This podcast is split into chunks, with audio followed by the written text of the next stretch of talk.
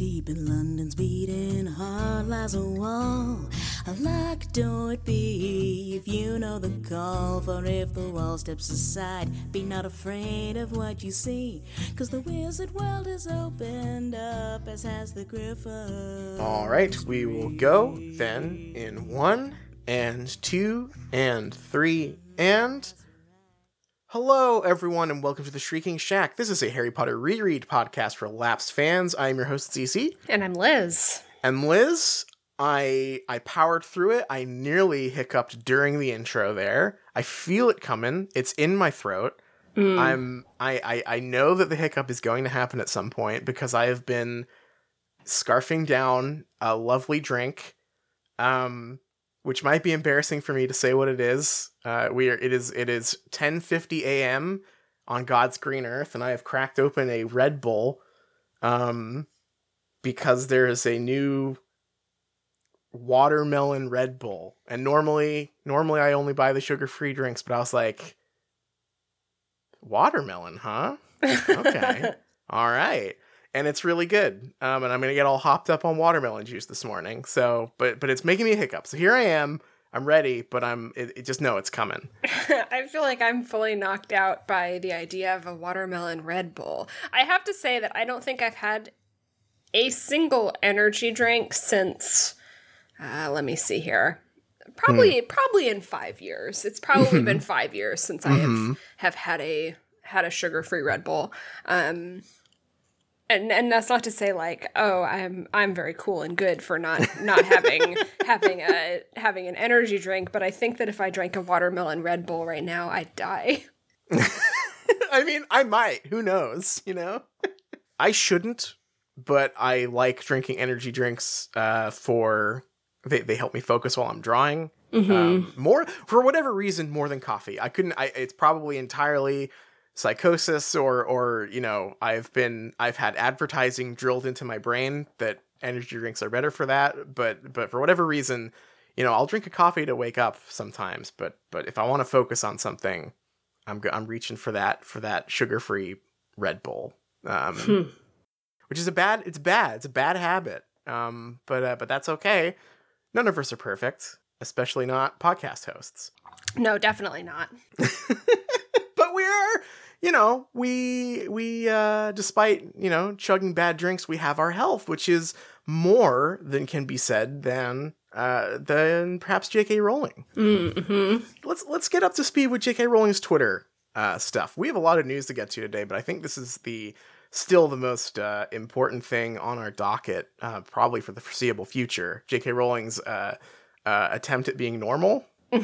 And her continued uh, use as of Twitter as a uh, as just a place to be nice and normal online. i'm gonna have to mute her at this I point like know, i right? like i i think that i mean my twitter use is uh, not not um typical in that i think that i'm very online but i don't post and i don't really engage You're a lurker. Um, I am a lurker, but I, and I think that you know because, and I touched on this last week that she has such high engagement and was gone for a long time. It's all I see. I see the same tweets from her multiple times a day, every day. this one where she was just like post pictures of nice places or whatever in the replies and she just retweeted like all of these stock photos of like the Bahamas or Reykjavik or whatever it's like uh, my my Twitter feed was I I've I've turned off retweets with her um I feel like I'm obligated you know as a podcaster as a as a news person to look at her actual tweets but but this week I just had to say okay no more retweets. I do not care about these people's pets. Uh, I do not care about their pictures of beaches that they've been to, uh, and I and I do not care about these videos that she keeps posting of like random random British celebrities saying "Please stay home." Uh, it's it's a nightmare. You know, it, I I would go crazy if I had to see any more of those from her. Right. I guess we've actually, you know, as of this morning, we have two little uh, uh, tidbits from her Twitter that are actually worth mentioning. Number one is her. I guess I'm still trying to wrap my head around why she posted this the way she did, where she posted a link to a, a, a doctor explaining a breathing technique that can help if you have pneumonia or or or the uh, the coronavirus. Like like it, it was it's like a, a nice video, but she slipped in this little detail in there where she said, For last two weeks, I've had all symptoms of COVID 19, though haven't been tested, and did this on Doc Husband's advice. I'm fully recovered, and the technique helped quite a lot. Hmm. And I think, like, th- I guess this is maybe the missing piece of the puzzle. You know, I theorized a while back that she, her, but you know, because of, uh, uh, you know, essential travel and social distancing and whatnot, her assistant wasn't there to take her phone away from her. Mm-hmm. Um, but it seems like the truth might actually be that uh, J.K. Rowling had the coronavirus, and uh, and you know no one wants to touch her phone, so she's um, she she has she has found a way to get her phone back, and it's by coughing on it. Right. Yeah. And now I- she's yeah. back. And now she's back, and she's and she's back for good. It seems. No. Well, and she doesn't need to leave. Uh, the the scullery has been renovated. I'm going to. I, I will die before I leave my scullery. Maybe she quarantined in the treehouse. being that rich and having to stay in quote unquote quarantine, like it has been really fascinating watching all these videos of like celebrities posting videos like how crazy they're getting in quarantine. And it's like, don't you live on like 10 acres? don't you have like a roller coaster in your in your house somewhere? And J.K. Rowling, yeah, she's got like she lives in like a historical estate. She just added a scullery. She has those tree houses. She can go where she likes. She has like a separate detached writing room that that spider won't let her into, you know? yeah, that's right. This idea that she's like stuck in quarantine just can't go anywhere is very funny to me. But uh but yeah, so that's that's kind of our big piece of news uh from her. The this idea that um uh, she has uh, uh, uh, conquered the virus and has returned, and this is the second piece of news, to writing. Mm-hmm. She has dropped a couple of hints about writing stuff while she is uh, stuck at home. And I want to theorize at what this could possibly be. Fantastic Beasts four. she she has been her her ball and chain, also known as her co-writer on the script of Mm. Fantastic Beasts, can no longer be around her. Yeah, oh, Um, th- yeah, it's- oh, that's and and like every time she tries to get in like a Zoom meeting with Steve Kloves or whatever, she's like, "Oh, sorry, oh, oh, I can't. Hey, oh, my internet's going out. Uh oh." The hedge is blocking the internet signal. Sorry, Steve. Talk to you later. Um, Yeah. So so yeah, she, she does- doesn't have the old ball and chain, Steve Kloves. Um, and so she's just getting in that writing time, that solo writing time, working on Fantastic Beasts 4. Oh, that's so good. Yeah, she's gonna come out of quarantine, and she's gonna say, "Guess what, WB? I've written the fourth movie. Um, it stars only Johnny Depp and Ezra Miller. what uh, is there gonna be a problem with that?" Uh, and they're gonna say, "Ah, well." Right, she's gonna come out. She's gonna come out from her treehouse, and she was like, "No, I don't need Steve Kloves anymore. It's okay. It's okay, Steve. I already wrote it. Don't worry about it." Don't. Thank you so much, Steve, uh, for all your support. But I've got the, I've got it from here. You know. I think that that's a very real possibility. Because the thing is, uh, like, I was running down my mind because we know she has a strike book coming out, but that's in like August. So that's done. That's that's like in the can. I think. Is it the last one of those? I don't so. know. No, I think she said that she was going to write nine of those or something crazy What? like that. Yeah. I, I I think I think we're in for the long haul with with the strike novels.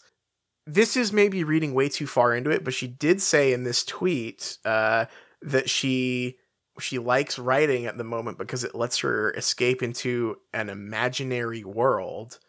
So I'm like, hmm, is this a wizarding thing? Because I mean, like, I guess I mean, I guess like Strike is imaginary, but it's like London and he's a detective.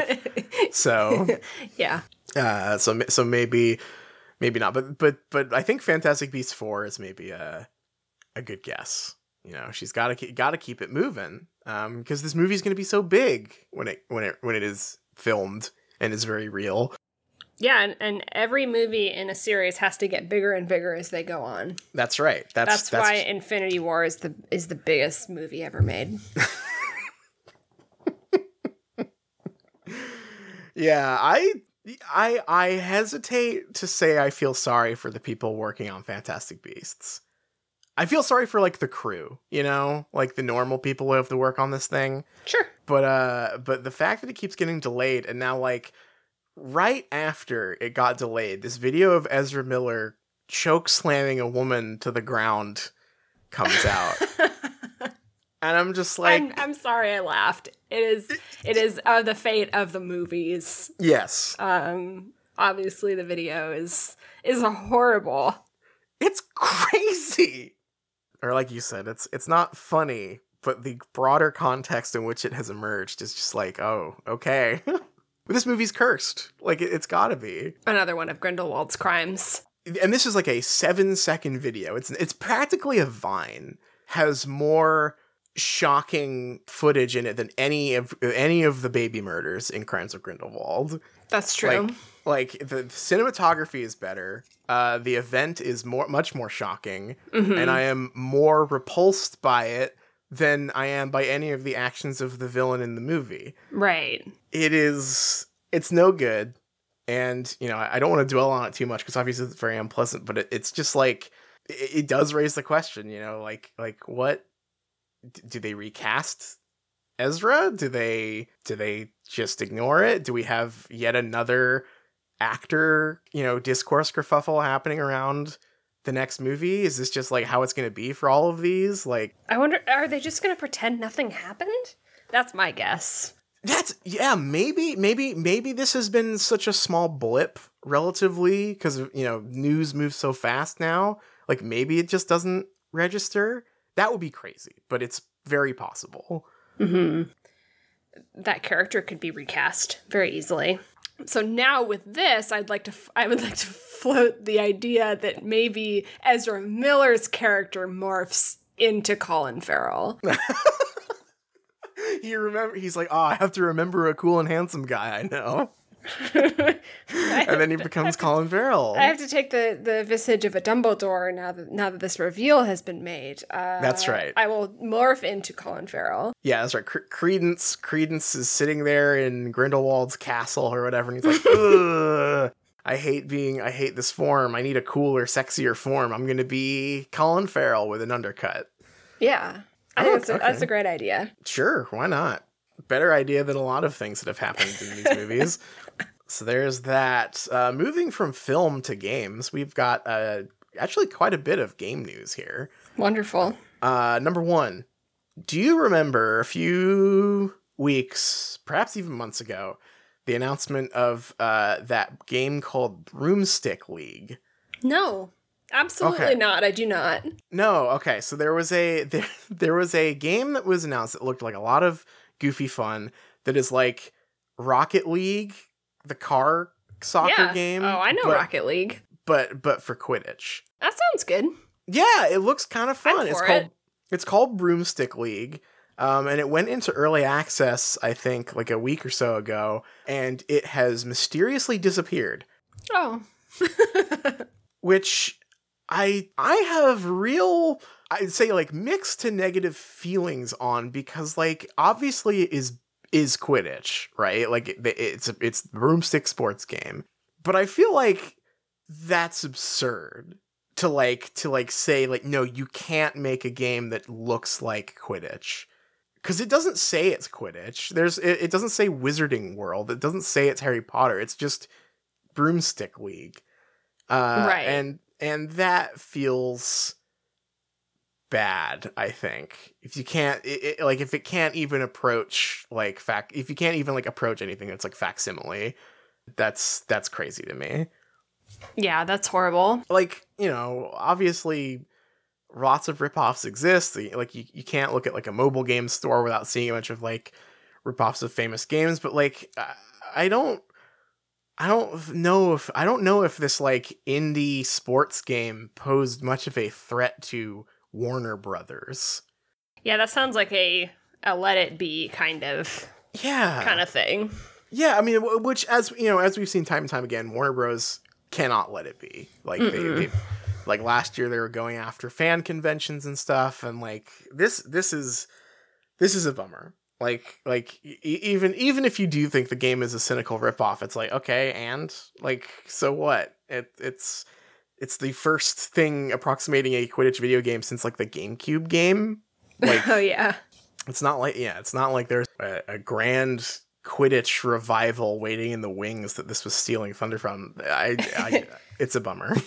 Which also leads me to our second piece of gaming news. I'm a little worried for this game now that Quidditch League has just disappeared. Hmm. A listener actually tipped me off uh, on this, so thank you to Lizzie for uh, sending me this game trailer for a Minecraft Harry Potter RPG. Wow.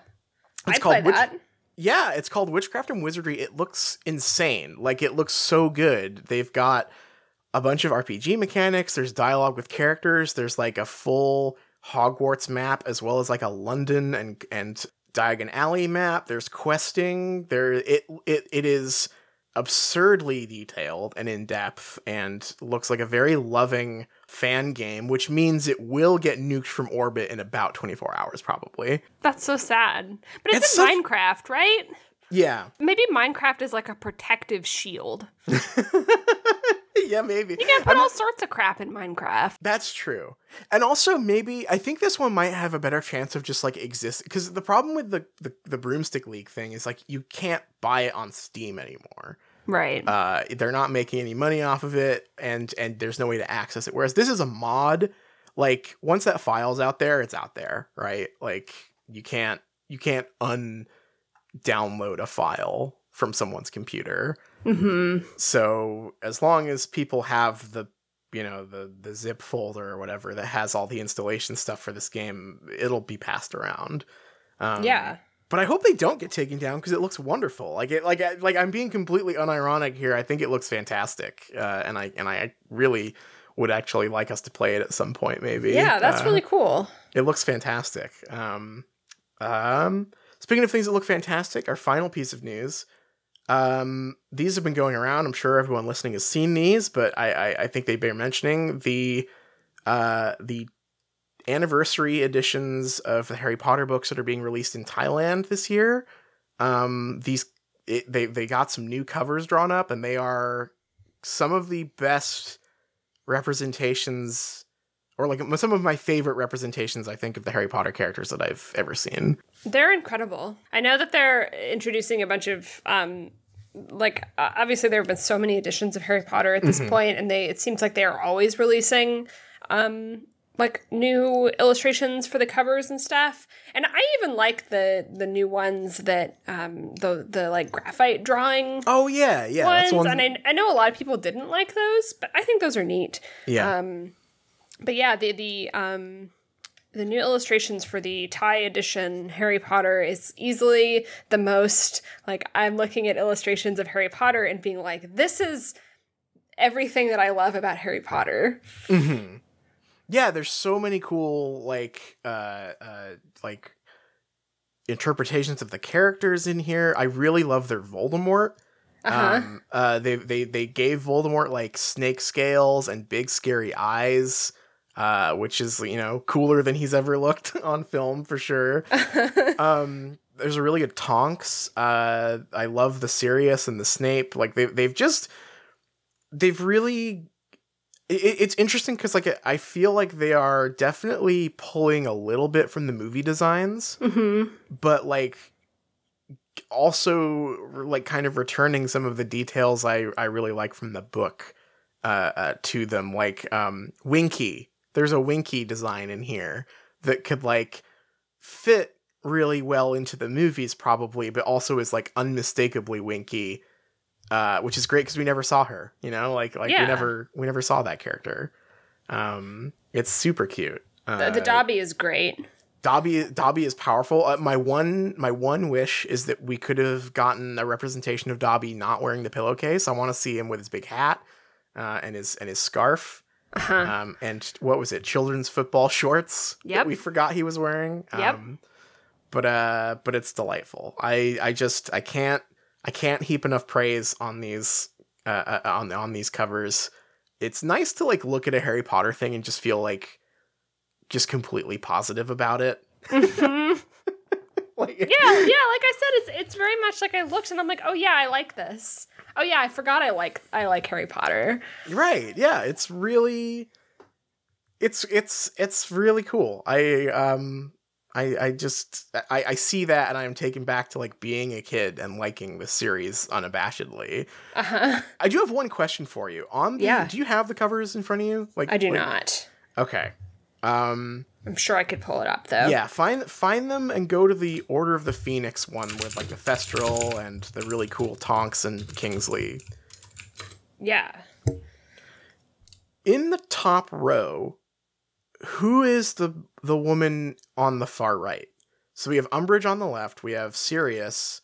Who is that? Is that Bellatrix? Who who is that on the right? Uh, it's probably Cho Chang. Oh yes, yes, yes. It is. Okay. she is the romance. Right, I was looking because it's it was Quidditch robes I, that she was wearing, maybe, and I was like, Uh-huh. I don't know who that is. So, but okay, yeah, no, that makes sense. If it's Quidditch, it is. It's definitely Cho Chang. Yeah. That's cool. Okay, yeah, I was I was like, who is that? I don't know who this character is. Um, I think that one, that cover, honestly, might be my favorite. I love the Umbridge. I love the Thestral. Uh, Kingsley looks cool. That's a that's a really cool one. I think the Goblet of Fire one is my favorite because it shows me a vision um, of what it that book four could have been my favorite if it made sense at all.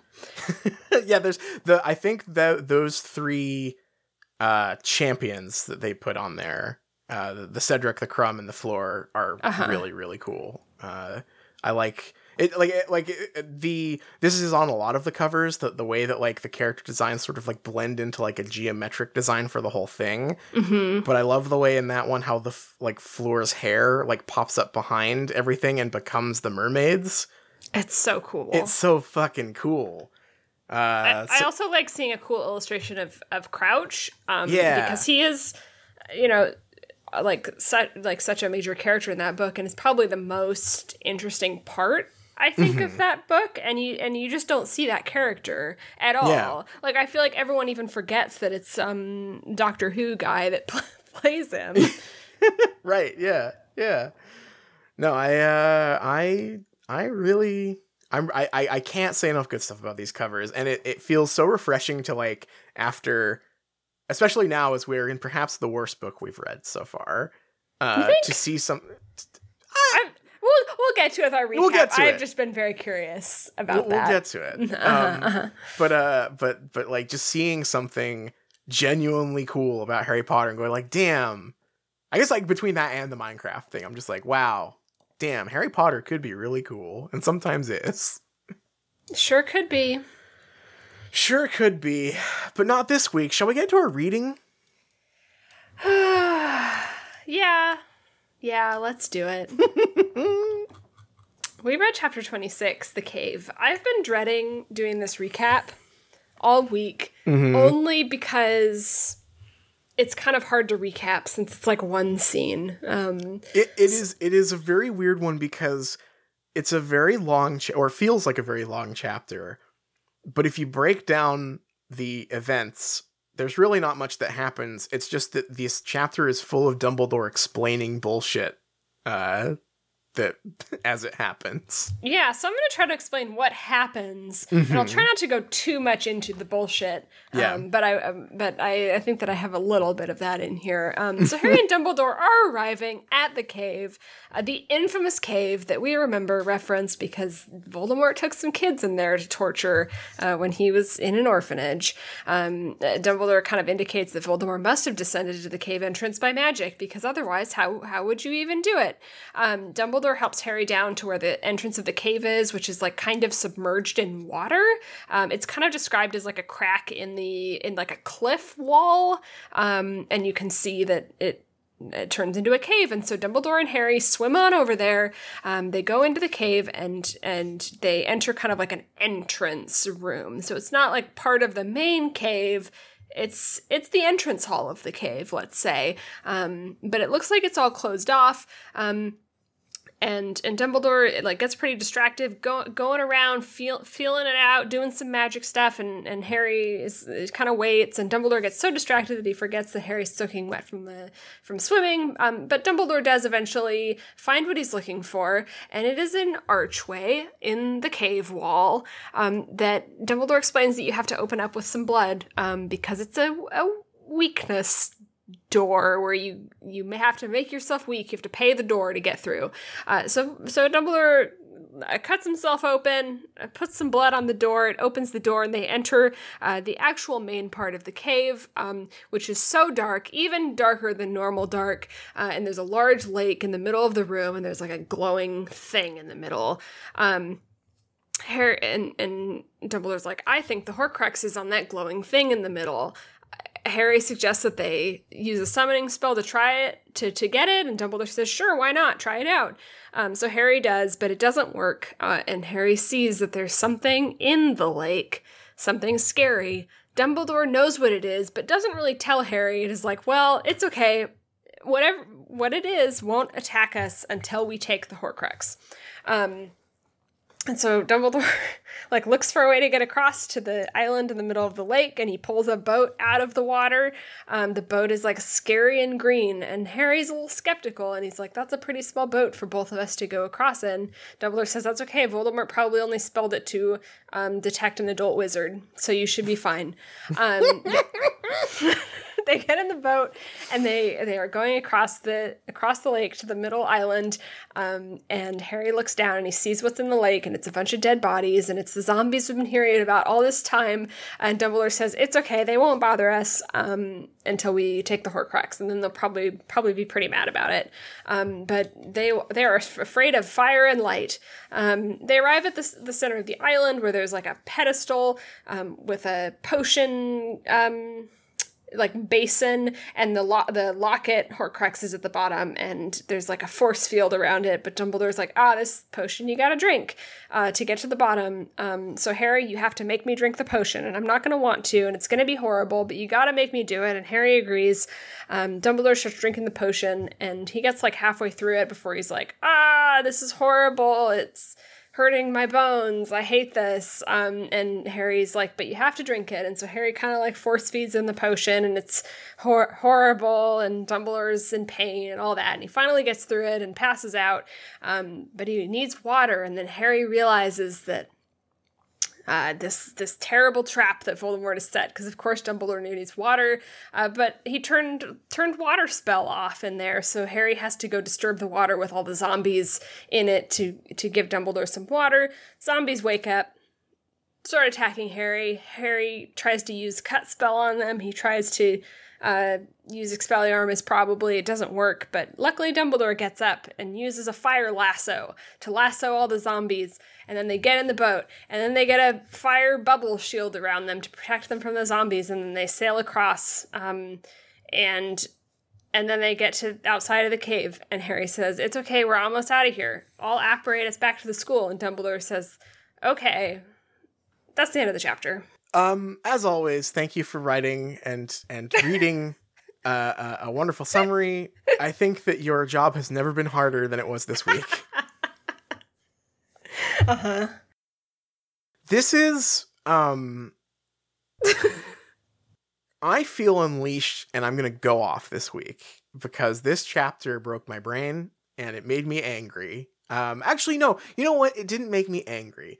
Um there's a bit in this chapter where Dumbledore is like mu- musing on like the the blood door that has manifested in front of them Uh huh.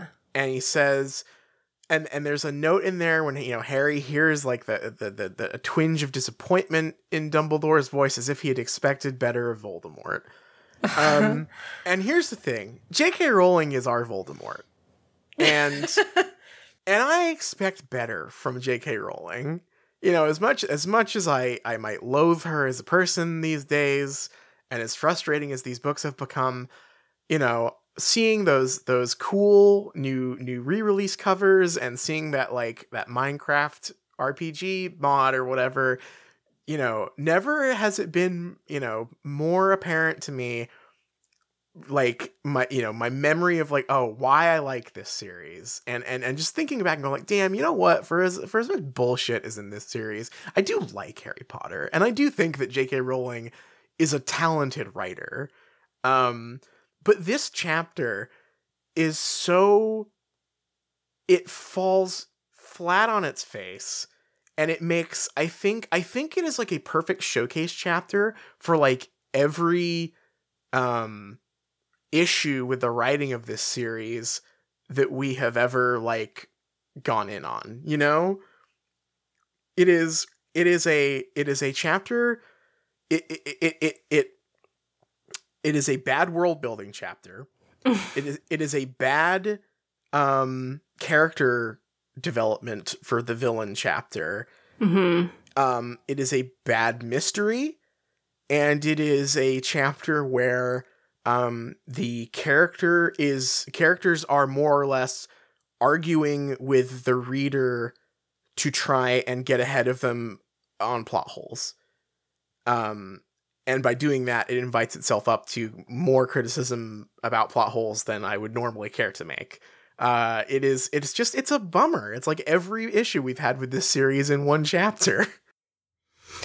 Yeah, you know, you know when you're watching a show, or I guess reading a book series that isn't this one, um, and you know, in in like your heart that it has gotten bad, but you don't want to admit it to yourself. yeah Like it's like, oh, maybe it's just going through like you know, a bad a bad season or a few bad episodes in a row and you like try really hard, but then there's like an episode or a or like a part that just you just can't you can't do it anymore. Like you just Yeah. have to throw your hands up and be like I, I have to admit this to myself. yeah this is me with doom eternal these past couple weeks that's this chapter for me. And i think it and i think it was for me reading it for the first time too um, because when book six came out i was still definitely in it right? Oh, like yeah, i was too. still in the fandom. I still cared about it. I was excited about it. I was like what is going to happen with Harry, with Harry's friends, what's going on with Voldemort. I was reading all the fan theories online, reading like reading fan fiction a ton.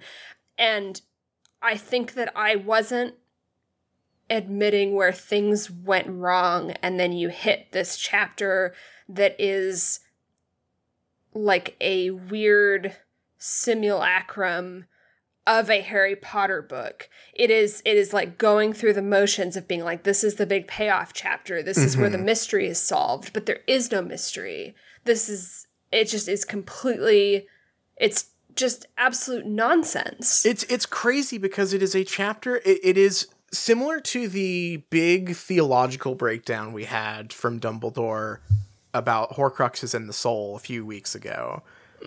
This chapter, um, it has all of the like you read this chapter and like you you can tell from the imagery that is being used um from the character moments that are being walked through um that this is supposed to be the important one right Uh-huh. because because everyone knows that in fiction when a character goes into a mysterious cave they come out different on the other side right like like this is we're going back to like just just stuff in our lizard brain that we know because of because of every ancient myth and Uh-huh. and and and creation story right it involves this like you go in the cave and you face something about yourself and then you come out a changed person Mhm. um but it doesn't earn any of that and every mystery that is like solved in this chapter was only a mystery because harry asked a question about it one paragraph earlier yeah. it is a series of payoffs to questions that it raised sentences ago. Uh-huh. and it just doesn't it does not have the emotional weight that like everything about this chapter is screaming at you that it's supposed to have. Mhm. um i mean like we got to start at the beginning i guess right? Like um I, I think i think this is one where we should probably like maybe even walk through like paragraph by paragraph and just like talk about what what this chapter tries to do and and, Yeah. and kind of go at it that way so I think the first thing that like immediately leapt out to me here that just really bugged me was that like this cave, which is the cave that we know is supposed to be significant to Voldemort because it's where he like tortured his first victims or whatever. Yeah, Which is so we're back. We're back to Criminal Minds. Yeah, we're back to Criminal Minds, but it, but but it's not. I- I'll I'll I'll, I'll build to my thesis here, but it is so Uh-huh. frustrating because not only is it back to Criminal Minds, it's not even a good episode of Criminal Minds. um, No, um, but we we were told this story earlier in this book that like oh yeah we you know we went on holiday to this village and he took some kids in a cave and they came out different and we don't know what happened in there um and as lame as that whole setup was it like you could at least or, or like in my head i was at least like i could understand what it was trying to do in that like it's such a mundane sounding crime for voldemort right like Right. we know voldemort as like the the world domineering tactical genius mur- slash jeffrey dahmer guy um but but like you know his first his first crime was just just like him in a cave at the beach. Um and like okay i get that. But instead we find out that this is like a, a world of warcraft dungeon cave. Like it is it is it is an isolated piece of jagged rock that you could only get to by magic which how does that work? Like when we meet voldemort in this book as a child he knows he can do magic because he can like hurt small animals and set things on fire. Can he levitate three people into a cave? Is that what happened? Did he know he could fly when he was a child? What? And it, and it is it is image like it is, it is only this way because we know that the cave is supposed to look cool right like because this is this is the big climax and we're supposed to be seeing a cool mordor cave or whatever so obviously it has to be this like completely improbable magic like dungeon instance or whatever It's, So- I mean, it's so convol. Like it goes to such lengths to describe this convoluted environment that is supposed to look cool. And I just, I would have never thought about how Voldemort got these kids into this cave, but it doesn't make sense. Like the mechanics here don't make sense because Dumbledore apparates them onto the side of a cliff, I think. And then he's like, nobody could get down to where we are right now without climbing gear or Right. with magic. So it's like already, already from the start, Voldemort must have apparated the kids down there, floated them down there. How, like, was it. And, and that raises questions because it's like little kid wizards. Like I thought they were doing like accidental magic. So Yeah. did he just know how to do magic already? But then it adds the complication, presumably to make it look cool, that Dumbledore and Harry had to swim to the cave. So did Voldemort f- like float them down the side of the cliff and then like blast them into the cave? Did he make them swim? It doesn't make any sense. and and I like the, and this is the the the evil trick of this chapter is that I feel like it's daring you to make these criticisms because it makes me sound like a like a CinemaSins guy, right? Like it it I feel like I'm to start hearing dings when I like list off all my criticisms of this chapter, but it's impossible to not think about it this way because the book is going out of its way to raise these points. Like the thing you just mentioned about Dumbledore you know, suggesting that oh, no one could get here without without magic or climbing or like a, being a skilled mountaineer or whatever, right? Like that's not even like incidental dialogue. That is a full paragraph of him explaining to Harry, okay, so this cave looks really cool, right? And and like you're impressed by the cave, but guess what? You couldn't have gotten here without being magical or or climbing. So he the characters are like looking into the camera and fucking daring you to like point out how stupid this is Uh-huh. constantly um there's there's this part the part where i just truly accepted that this was just going to be that this was how this was going to be was the part where it says um and with the sudden agility of a much younger man, Dumbledore slid from the boulder, landed in the sea, and began to swim with a perfect breaststroke towards the dark slit in the rock face, his lit wand between his teeth. What? He's he's like a 120 year old man. He's you can't just say with the sudden agility of a much younger man. you can't just do that. Like, did he have cheats enabled? Like, you can't just say that without. uh, At least give me like, oh, I, he cast Swim Goodus on himself and jumped in or something. Like, there, we we just established that no one except a, a, a wizard or a like skilled mountaineer could get here. So don't tell me that this ancient decrepit man could swim in low tide to this cave. Aren't they in the ocean? It's yeah, it's the sea. It's not. He's not in a river. It's like it's not calm water. It's because again, we know that this is the cool Mordor dungeon instance where like the waves are going to be huge, right? Like it's it, it has to look as dramatic as possible. So obviously, it can't just be like still water. Ah, okay. It's so funny to see a book do this because if this had just like say that the book was written just like Harry and Dumbledore walked up on a cave and went into it, right? Like normal, no access issues. Yeah. And then in the movie, they made it this like really dramatic thing where they have to like swim into the cave. Mhm. And we would be having this conversation, be like, yeah, they wanted to make it look cool for the movie. right. Right? Yeah. Like, you know, there's just like a certain amount of of like leeway that a movie has to do to play with that stuff. So, but it is so weird to see it done in a book for what?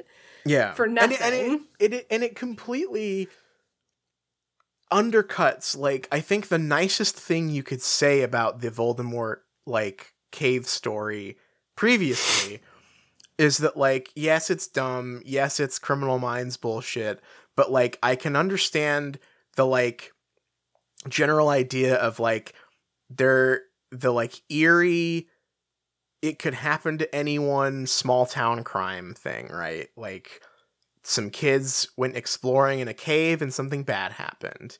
Like that's that's a normal story. That's easy to to like write around. A lot of people can relate to that. Like that is a that is just a, a spooky dark thing that just happens in real life. Whereas this t- turning it into like the the evil kid got off the school bus and was like, "Hey, check this out. I'm going to make you levitate all the way down here and then we're going to swim through here and then we're going to go up these stairs." And it's it just robs it of any any mystique. It's very stupid. My next big dumb thing about this chapter, just moving on from the from the part where they're getting into the water because we're not even in, we're not even in the damn cave yet. No. Is I have a theory here, and it's that J.K. Rowling watched all of Lord of the Rings movies on DVD before she wrote this book, Yeah. specifically the movies, because this part where Dumbledore is trying to find the door to the cave is beat for beat the part in the Lord of the Rings movie where Gandalf is trying to find the, the cave door, can't find it, and then Frodo like has the innocent suggestion that turns out to be like it's it is just that scene. And there's something in the water ready to ready to fight them. Like it is just it's beat for beat the same scene. It's so weird. No no other magic works like this. It, Harry No. even goes out of his way to point that out because Dumbledore goes in and he starts like touching the walls and and looking around and he's not being flashy and Harry's like I I don't ever see magic like this. And it's like, yeah, cuz it hasn't worked like this until right now. yeah, we've never seen anything like this. Uh, the like, it, it it's it's suddenly become like D and D, Lord of the Rings magic, and this this thing. uh, Okay, I have a question for you. You Sure. you have the you have the Kindle edition. Uh-huh. I feel like there are two quotes in this chapter that could be the most highlighted, and it's either the the ending one or it is the this place has known magic thing. Um, there are actually two lines underlined the most in this Mm. chapter, and you're right. You got one of them right, and it's the ending, Okay, like like bad, like cool, like profound line that Dumbledore says, which is like, "I, I don't worry, I'm with you." The other one is when they see the zombies, and Dumbledore says, "It is the unknown we fear when we look upon death and darkness, nothing more." this chapter follows a really distinct pattern of like either Dumbledore or Harry will observe something. Harry will point out that it makes no sense and it's something that he's never seen before, and Dumbledore will then scold him with a cool badass answer about how it makes sense actually. Um, which is like I think a technique that could work really well and, and and and lead to a lot of like, oh wow, my mind is blown moments. I never thought of it that way. If it actually had anything like that, it, you know, but like nothing, nothing pointed out, nothing observed, nothing revealed in this scene. It, like pulls from any previously known information. No, it, it really is just like changing the whole, the system of magic, right? Like it's it is like you said, just like oh, this is like Lord of the Rings, Dungeons and Dragons magic, which is fine. I I like both of those Hell yeah. things, and I like those magic systems, but it just it just wants to step out of the books that it has been this entire time, and we're in Lord of the Rings world. Yeah, like this this bizarre thing Dumbledore says where he's like, ah, the, like, or Harry asks like, how how do you know? And he says like, Harry, I taught Voldemort. I know his style. I'm like, what style? Magic has style in this world. Like, it seems pretty rigid. Like you you you put two Latin words together and it does something. There's no like, what is this style of magic that he's talking about here? Uh, this part kind of kicked my ass, and it was like because it's like Harry. You're right. Harry does make those observations, but a lot of the time they just are just completely out of left field. Like as Dumbledore is looking for the the blood archway or whatever, Harry thinks to himself. He had never seen a wizard work things out like this simply by looking and touching, but Harry had long since learned that bangs and smoke were more often the marks of ineptitude than expertise. Harry, what are you talking Yeah, when about? has that ever been? When did we learn that? Yeah, we have never er, like everyone uses the same spells. It just like for for 6 books we have existed in a story where there are a rigid set of spells that do very specific things and being good or bad at magic is mostly a measure of like can you get the spell to do the thing it's supposed to do this idea Mhm. that like oh you can you can put a little you can put a little aftertouch on your spell with some smoke or some some loud bangs it's like that's never been that's never been an observable thing in this series I, I just I can't get over this idea that like Harry has has had that established already. Like, oh, bangs and smoke and showy behavior, that's nothing. Dumbledore f- touching cave wall, not saying anything is much better. this uh, like what does that i'm mean? fully ring pilled here and this wasn't this wasn't even a, a lord of the rings comparison i was going to make but this is this is gandalf going oh you take me for some conjurer of cheap tricks? Like this is he's fuck he's this is them talking about the difference between like party tricks and real magic in lord of the rings. This is she watched the movies before she wrote this i swear to god. This yeah it's it's it is that's such a perfect example of like the thing that happens over and over again in this chapter um uh and it's it just really spirals out of control. So we have that one we have i think my favorite one which is th- this part where there, there's one thing here that i th- where i think this sort of works um which is where they get inside once they are through the blood squirt door and they see the the horcrux on the other side of the lake. And dumbledore says uh, oh we gotta get it. And harry says well why don't we just do a summoning spell? And like that like Mhm. that, that like that's really dumb of harry right? Like like they're in in in another situation that would be just like a cute naive thing a, a dumb character says right um, and then Mhm. maybe it turns out to be right. Again, similar to the Lord of the Rings reviews, when Frodo figures out that um, when it says "speak friend" and enter, it means literally "speak friend" uh, and enter. Mhm. But like that that that is a moment where this sort of works because Dumbledore stops and he's like, "Oh, I didn't think of that because I'm like the smart overthinky guy." And and and th- this is like the one scene where or the one piece of the scene where that energy works. Um, this sort of dynamic between the young and inexperienced character and the old wise character who is overthinking everything. Um, but then it immediately uh, uh, falls apart because it turns out that Dumbledore actually knew that Accio wouldn't work, and he just wanted Harry to try it so they could see a cool zombie leap, and he could tell Harry, uh, uh, I thought something would happen if we made an obvious attempt to get our hands on the Horcrux. It was a very good idea, much the simplest way of finding out what we were facing. So he was just using Harry again to to see if there was a a cool zombie or a tentacle or something in the water. It's incredible that this chapter tries to get away with a character knowing what the monsters are and and implying that to our protagonist who then doesn't say like what are they then? why doesn't Vol- why doesn't Dumbledore just tell Harry what they are? Yeah, especially because like zombies, like the Inferi. The, do you remember how like the first four or five chapters of this book made the Inferi seem like the craziest shit in the wizarding world? And mm-hmm. we were mm-hmm. joking about how like it's it's pretty funny that like no one's ever talked about the zombie army before which seems like it would be a pretty big deal. and then we're back to this part where we we haven't heard about the the zombie army for an entire book since they were first brought up and Harry's forgotten what they are and it turns out that they're really just not all that uh threatening, I guess. No.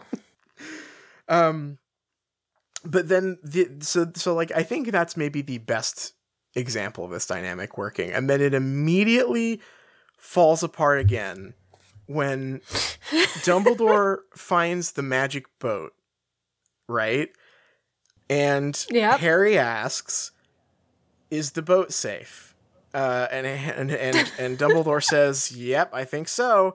Because uh, Voldemort need to create a means to cross the lake without attracting the wrath of the creatures he has placed in the lake. So okay, so okay, you're like okay, so good. I'm glad that works.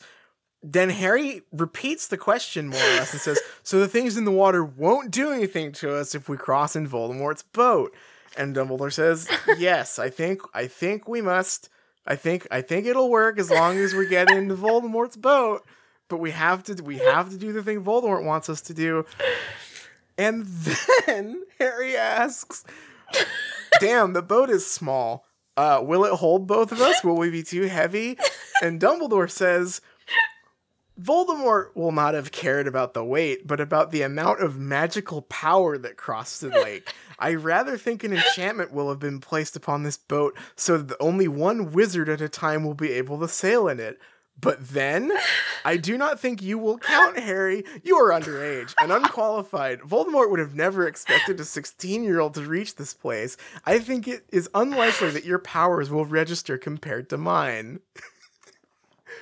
that discussion takes place over a page and a half. Just get in the boat. Just have the characters get in the fucking boat. It's fine. This weird thing where all the characters are like asking each other about what the plot holes could potentially be only makes it so the plot holes are like readily visible and apparent. Just don't do it. Just have the characters get in the boat. I swear to God.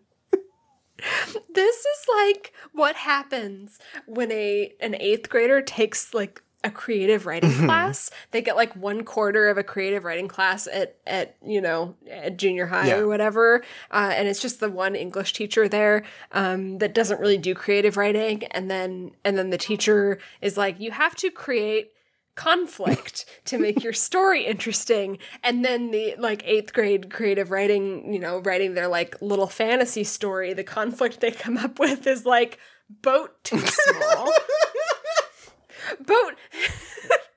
Dumbledore, this the boat is too small. How are we going to get across? Well, Harry, uh, here is the solution to that conflict you just created. It is so bizarre. Why say that the boat is too small? The boat. Why write that the boat is too small and then explain your way out of that with the most nonsense explanation I have ever heard. That I think that the boat being too small, but it is okay because Voldemort would have only tr- enchanted it to detect one one singular adult wizard of age. He respects the age laws of the wizarding world so much that he's like, I'm only worried about an adult coming through here.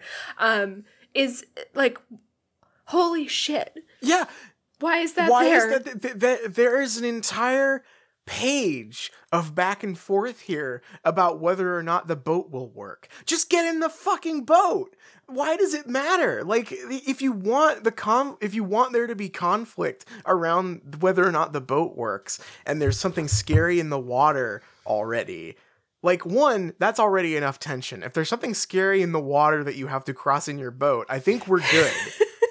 that one, you know, I, I think, uh, uh, you know, as far as a, a boat and monster related fiction goes, I think that's been pretty well covered. You can do that. Um, but if you really must create extra tension, I don't know, maybe have them get in the boat first and then halfway through the Harry's like, uh, is the boat sinking? Were we too heavy for the boat? Like at least have this conversation come up when something is happening and not just before they even get in the fucking boat. Like it is you know, like if there's some sort of environmental conflict, like boat too small, you have to have the characters like react to that in different ways instead of just having a calm discussion and have it explained why why It's actually fine. it's fine. yeah. Like if Harry if Harry took this opportunity to be like like hell no, I'm not getting on that boat, Dumbledore. What are you, an idiot? And like tries to run away. That's what they mean about creative creating conflict. They don't mean calmly explain to me why I can actually be on the boat because I am uh, not of age yet. yeah. It's meaningless. it is nonsense. It's complete fucking nonsense. Um Yeah, the, the the boat I think really is just the central image of this chapter for for me, just in terms of explaining just like how useless all this conflict is.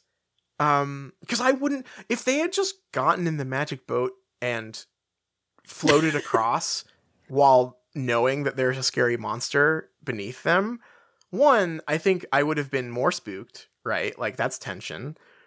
But also I would never have thought of these things. Like Yeah, because you don't go, oh, what if the boat was too small? They're both on the boat. You know it's not too right small. when when when uh, when James Bond hijacks a car um cuz it's time for a car chase, right? and he like hot wires the Yeah. car or he gets the keys it didn't uh, uh, at no point am I thinking, "Damn, I hope it doesn't run out of gas." Like maybe maybe it will run out of gas at some point in the car chase to create tension.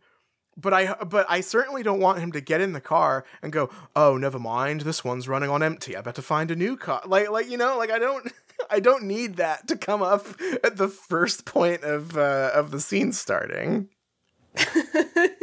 uh um should we just talk broadly so I, I you know the main event is obviously ahead of us the the, the drinking the bone hurting juice um but before we get to that can can i just take a real quick aside here and complete my my ring pill theory here Please do. this part where they're floating across in the very small boat that's okay to go in because it is for one adult wizard but there's two people but it's fine because harry is not an adult wizard um uh he he looks into the water and he sees Uh-huh. the pale bloated face with white sunken eyes of a zombie body Mm. this is the part of the two towers where Frodo looks in the marsh and he sees the zombie. It's the same thing. The hand pops out at him.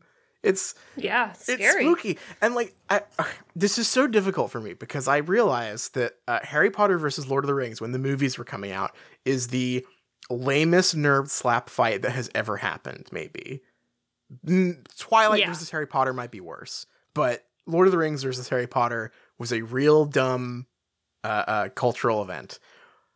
But I, it cannot be understated how funny it is that like there are in this one scene there are just two really memorable scenes from those movies just rewritten with Dumbledore and Harry instead of Gandalf and Frodo. I do not remember the Lord of the Rings films very well, mostly because I can't stay awake through them. Mhm.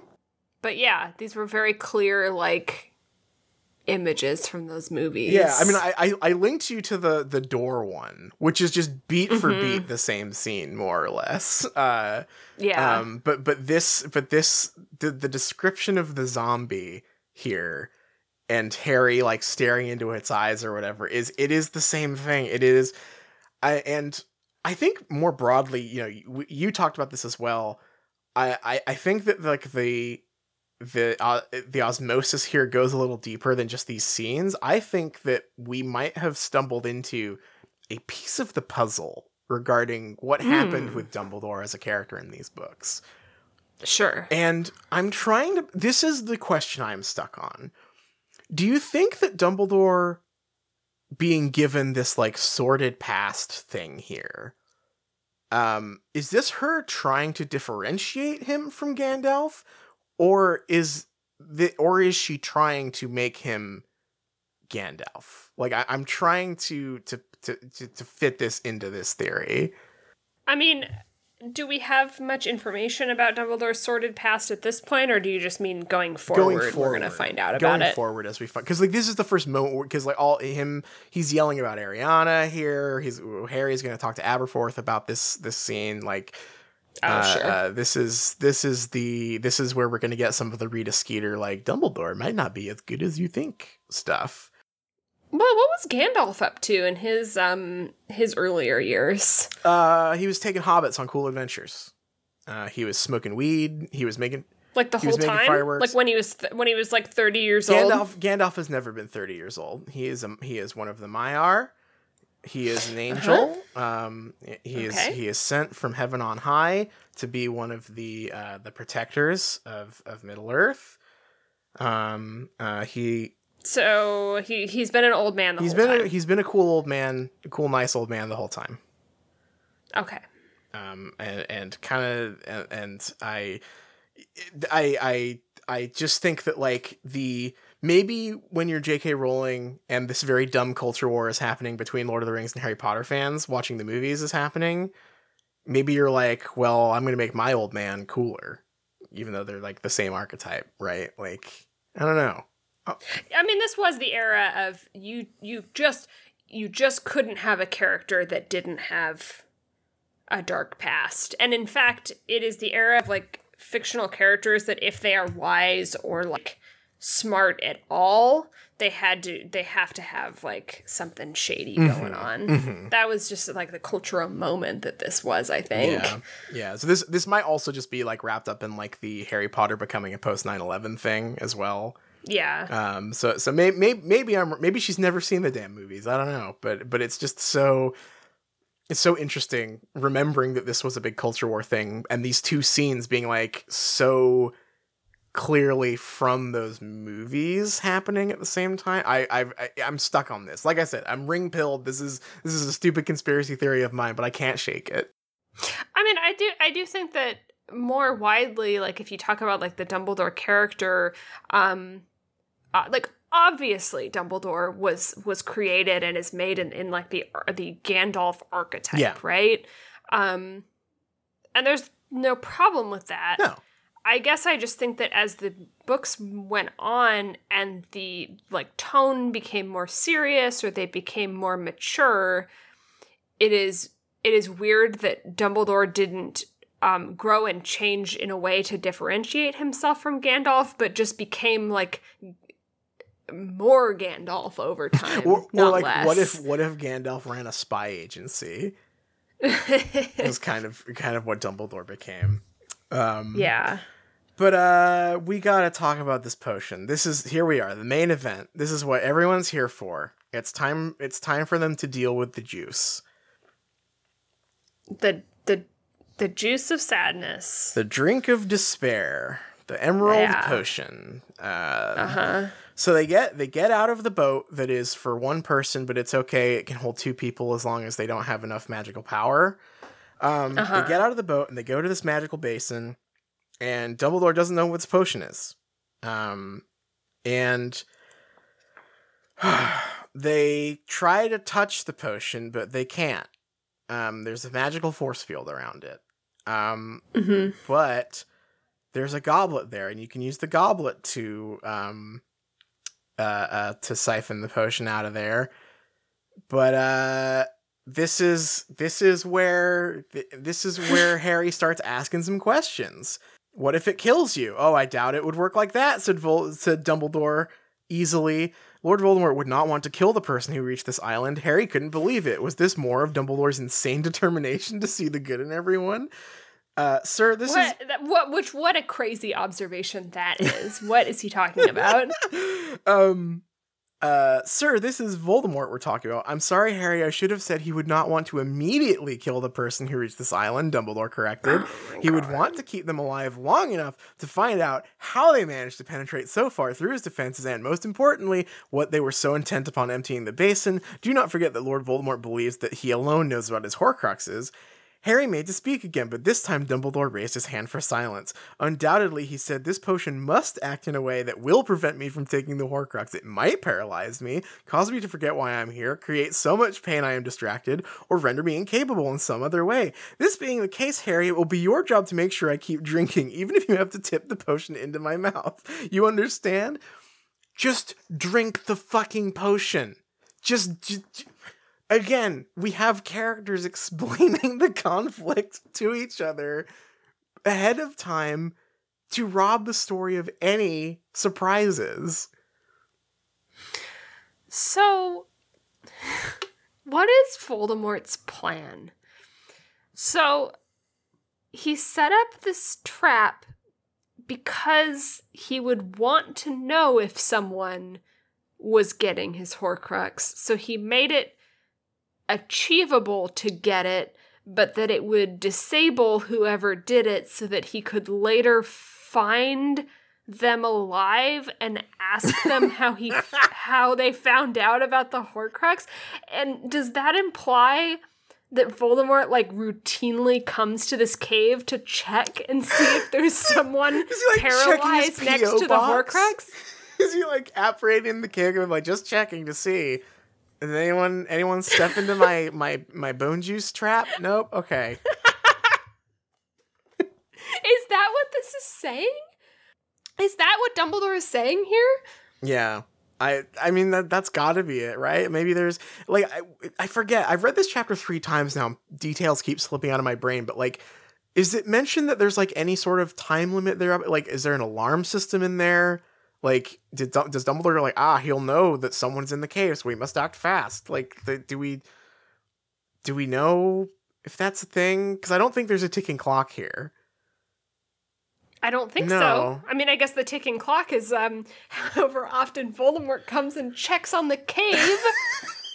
Is this like a does he do this like security route because he came up with all these traps and protections for all of his Horcruxes? So it's just one day out of his week where he like drives around to each location and is like, uh, just checking. Just like I got yeah, I got to go get groceries. I've got to check my PO box. I've got to go check and make sure that the basin of of potion hasn't been drained. he got so sick of it that he gave the diary to to Lucius. Yeah. He's like, I'm sick of paying attention to this. Please, please take care of this for me. No, I'm not going to tell you what it is. Oh my god. So also um this part where Harry's like, "Damn," get or Harry's like, "What are we going to do with it?" and Dumbledore's just like, "Damn, guess I got to drink it." They fucked up so bad. JK has fucked up so bad by um writing it this way and writing the boat scene this way and writing the archway scene this way where Harry just asks questions so plot holes can be filled by Dumbledore. Um, why don't they just scoop the potion up with this goblet that lets you go through the force field and like throw it in the water? Just, just, just dump it out. They at least try, you know, and and this is if this was any other story, if this was if if a character you know, saw a goblet and saw a potion and realized they had to drink it because that is what, you know, what must be done for the themes of the story to make sense, I would not care. Like, I would maybe crack a joke about, like, ah, they could have just poured it out, but like, who cares? But in this story, no themes, no characters, no plot. None of this matters. Why? Why is why is Dumbledore? Why has Voldemort created this pain cave shrine?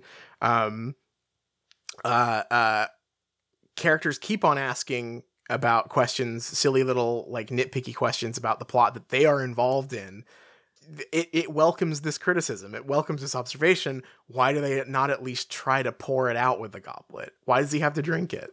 Can you even imagine, like, asking those questions if this book were a different book and instead of arriving at this cave that feels like the culmination of a plot that happened entirely off screen because it's entirely Dumbledore's plot, right? Like it is it is his detective work, it's his clues, it's him figuring out where the cave is, and he's just telling us about it now. We are not involved in this.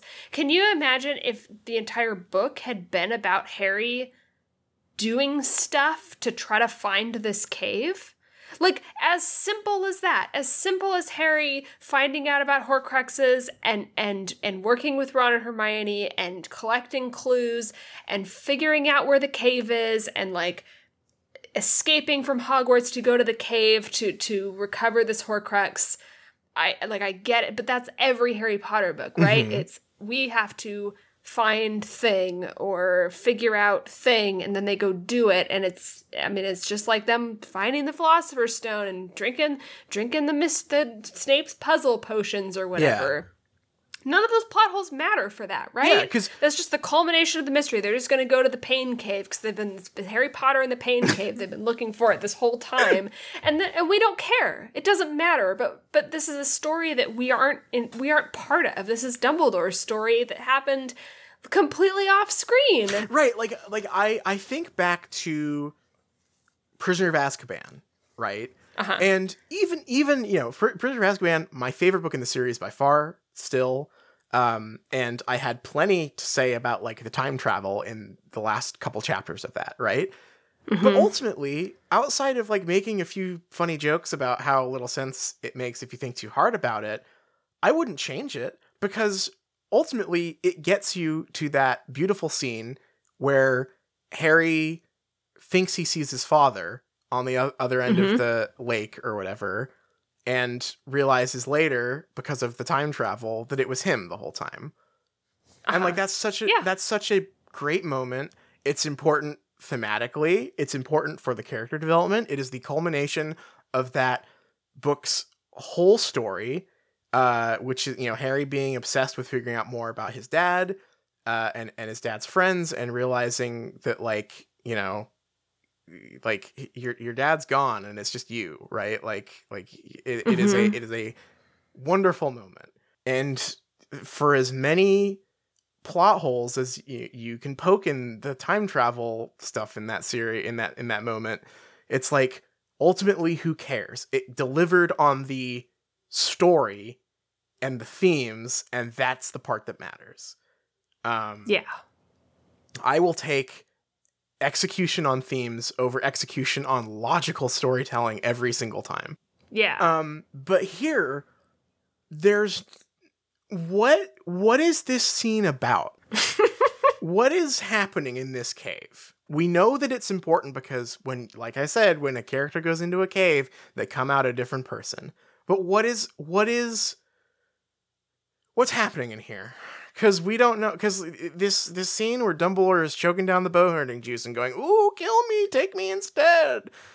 That means nothing to us because we don't know anything about Dumbledore's past. I, it's just like he just gets a fake out death before he actually dies Yeah. Imagine if Harry had drink the bone hurting juice and it was like him instead of like Dumbledore going on this cave quest with him, it was like him, Ron and Hermione, and like Harry was the only one who was brave enough to drink the bone hurting juice, and his friends had to feed it to him, and he kept on yelling really embarrassing stuff, you know, or like really deeply personal stuff with his friends there, right? Mhm. There damn yeah like I, the, the book is my dad. the book is my dad. well oh. give Oh. me give me my where's my dad I, I blame, parentheses the I book blame myself for Sirius dying. You know, like like he's if like imagine if Harry was being vulnerable in front of characters we also cared about, and there were any emotional stakes at all to this scene. Yeah, or like, what if Ginny was there? Oh God, and yeah. all that stuff. God, and like, wow, that's ho- that's like the worst thing a sixteen year old can possibly imagine happening. Yeah, just spilling your like entire guts out in front of your new girlfriend. right. Yeah. yeah, yeah, Yeah, holy shit. Yeah, there there even in this book there are paths you can take to make this scene work better. Um Dobby could have been there. Dobby. We love Dobby. And Do- and Dobby, you know, God. Actually, you mentioned th- you mentioned the Dobby thing before. And I was Uh-huh. thinking about how like in in the perfect version of this story where um the house elf like racism subplot matters and is not written by someone who's just doing it as like a weird gotcha. Um Mhm. like th- like Harry has like he has Dobby, he has Kreacher, he has multiple house elves in his life at this point and just doesn't think about the fact that he one is a slave owner and also like is friends with like a slave. Um and like this is you know potentially a moment for Har- for like Dobby to be like I'll drink the potion sir and Harry just be like you know what? No. Maybe I'll do this. You know like maybe I've I've made you suffer for me enough right? Like I think Yeah, I mean, I brought I brought that up, and, and but I was like, I mean, I'm maybe still half joking, Yeah. right? Um, but there is this kind of like interesting parallel um, that we don't know of yet because I think it comes later. But I think that Voldemort made Kreacher drink the juice, Yeah. to test it, yeah or something. Um, and so to have Harry and Dobby go and have Harry drink the juice on Dobby's behalf, um, I think works like really thematically well in a weird way, especially since Harry's like Jesus now. yeah it gets even It's better the, like the the Jesus figure for like the the lowly creature, and it also kind of like sort like ties the the bow of the thematic thing with Sirius, which is that he would say that you should treat your servants well, but he didn't also Right. do that, yes right? yeah yeah the, the the um you know look to how a man treats his lessers or whatever Mm-hmm. um it gets even better though because the reason that Kreacher looks up to regulus so much if i remember right is because regulus took Kreacher to get the horcrux when he went the first time to put the fake one in here and Uh-huh. regulus drank the potion rather than making Kreacher do it Yeah. so, like, you have a built-in pair, a character that we never actually see, got a better character moment out of this than Harry. Yeah, and talk about like uh, for for when we get those reveals about Regulus and all of that, like if you're gonna have to have impact with this character that you never get to meet because they died and you only get to find out what they do, maybe try to tie what they did back to like the thematic thing that happens in the book. But what do I know? I I think I think we could like run down a quick list here. I think we could come up with a more thematic, better pair of characters who could go on this uh, pain juice drinking quest than Dumbledore and Harry. I think Harry and Dumbledore going on this quest is actually the least interesting and like least thematically rich choice possible. I, I think I think you're right. I think literally any other character we could come up with a better story for them. Maybe with the exception of Jimmy Peakes. Uh, I don't know if I could make Jimmy Peakes work thematically, but What if- uh, but what if pretty Harry much was anyone else? Pissed off because Dumbledore was busy and Snape was taking him on this quest.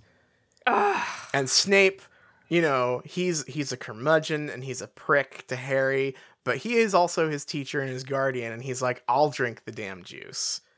Uh, Uh-huh. And he and that is where we find out about Snape's, uh, like feelings towards Lily, or like how he regrets being a Death Eater, or you know, like Hey, maybe maybe he reveals that um he it was actually his book while he's drinking the bone hurting juice, Yeah. and that's like his big big moment where he's like, I I the book is your dad, I'm your dad. that's right. um sure. uh, y- you could take like I said, we already said it. Uh, uh, you know, ha- have Harry drink it with Ron and Hermione or Ginny there.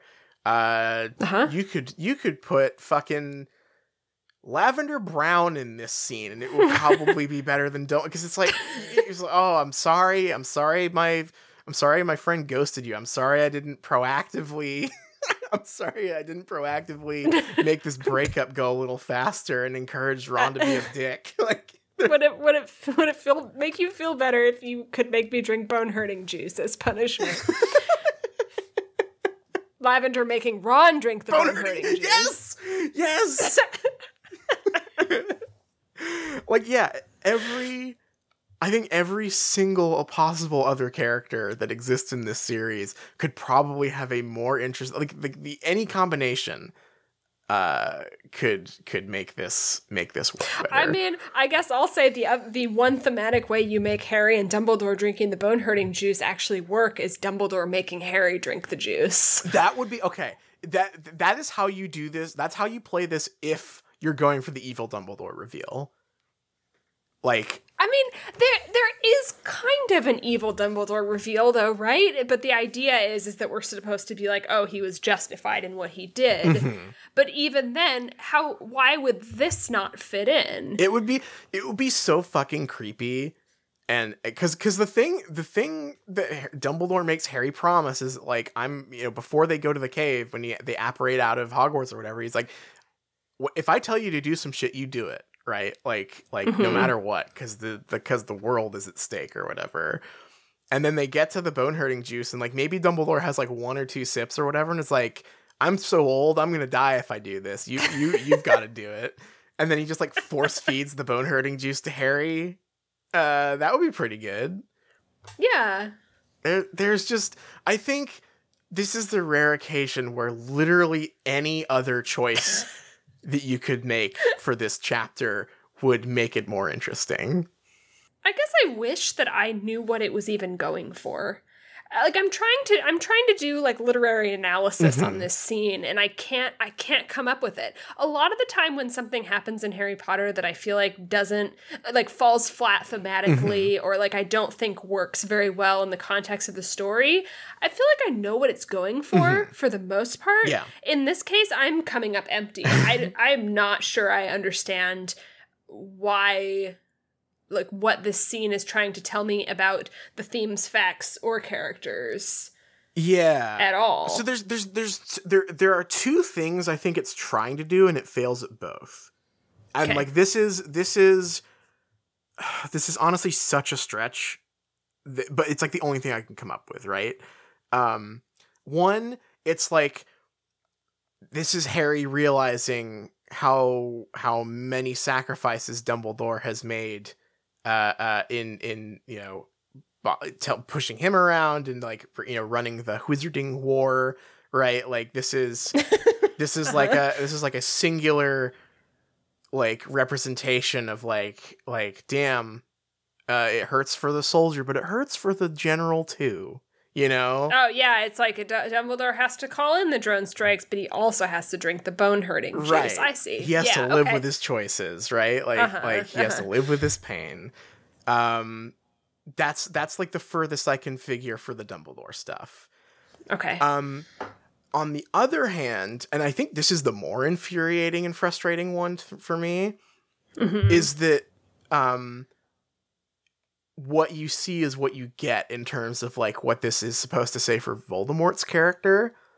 because eh, like Dumbledore is just literally saying out loud like I think this represents that uh, Voldemort is afraid of pain and wants to inflict pain. And that, the Voldemort stuff is just a shambles. It's just a mess. And the and and like I I'm sorry that this episode has like been 90% rewrite suggestions, but this is maybe my biggest one. Um, and it's that I think the Achilles heel for this whole thing, um, and and we've talked at length at like how like I like turning Voldemort into criminal mind serial killer just completely ruins the effect of his character. Um, but I think the one way that you could at least save it and make like the best possible criminal minds episode uh, uh, here would be instead of this like story about Voldemort taking two kids into the cave and torturing them or whatever, we lack really a reason other than I guess he was born evil for Voldemort to like feel any misanthropy, right?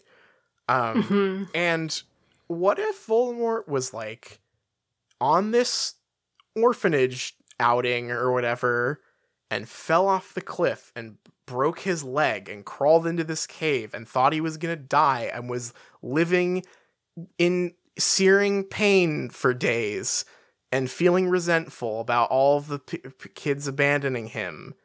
Uh and you know the the the, the maybe he was pushed like like the, have something happen to Voldemort to make this cave have any sort of significance and have the, the pain juice have any sort of significance? Because Voldemort just being a, like a misanthrope serial killer is very boring. But like it's at least so, at least having him show like if, if you must go that route you need to have the part where like you you see the vulnerability in the character right that makes it such a it's such a bad story or whatever right but voldemort doesn't have Mhm. that. He was just a little hitler from the beginning. So like what's the point? Why did he make Yeah, this pain shrine? it's it works against itself so much. And and in this chapter like especially because so, it is so heavy with dumbledore explaining things like dumbledore explaining motives and kind of and real like really what it comes down to is explaining what the story is about Mhm. and saying the themes at us um like him, him kind of talking about Voldemort's style and all of that, and how like oh Voldemort thinks that phys- like like physical weakness or, or physical injury is the worst thing possible um, and he's scared of it. Um, and then with with the zombies there's some like moralizing about how how Dumbledore or Voldemort thinks that that death is the scariest thing. He, he doesn't recognize that it's just like the next great adventure or or whatever. Um, which like I understand like that that's always been the thematic of Harry Potter.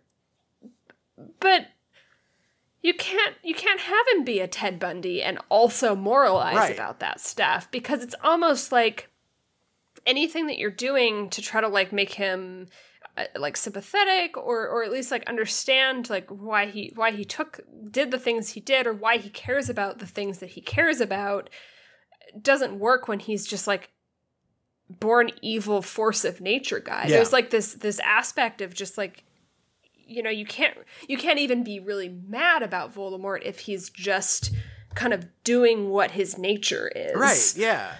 It's also I also like got so annoyed at specifically the line you mentioned there. The like, oh, Voldemort thinks physical injury is the worst thing that can happen, which is not at all in line with the character we've ever seen for him.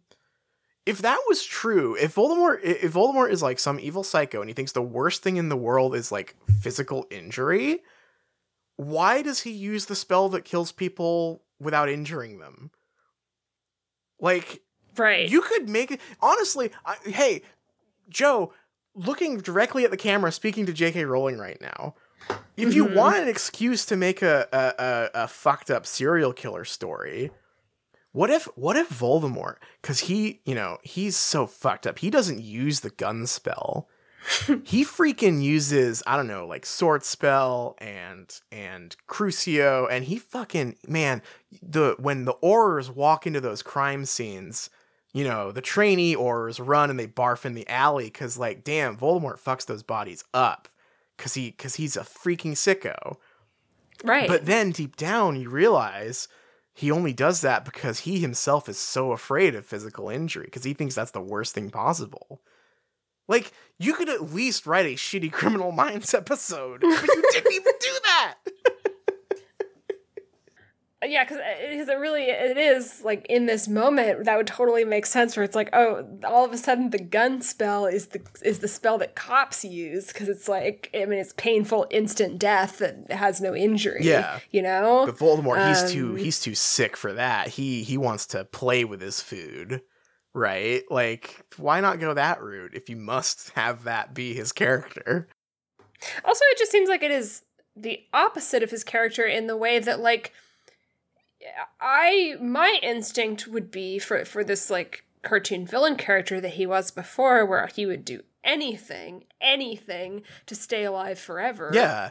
He doesn't care about his body. He has a new one. Yeah, he has He a- has he has already burned one by now. He was in the back Like, of a guy's head for a year.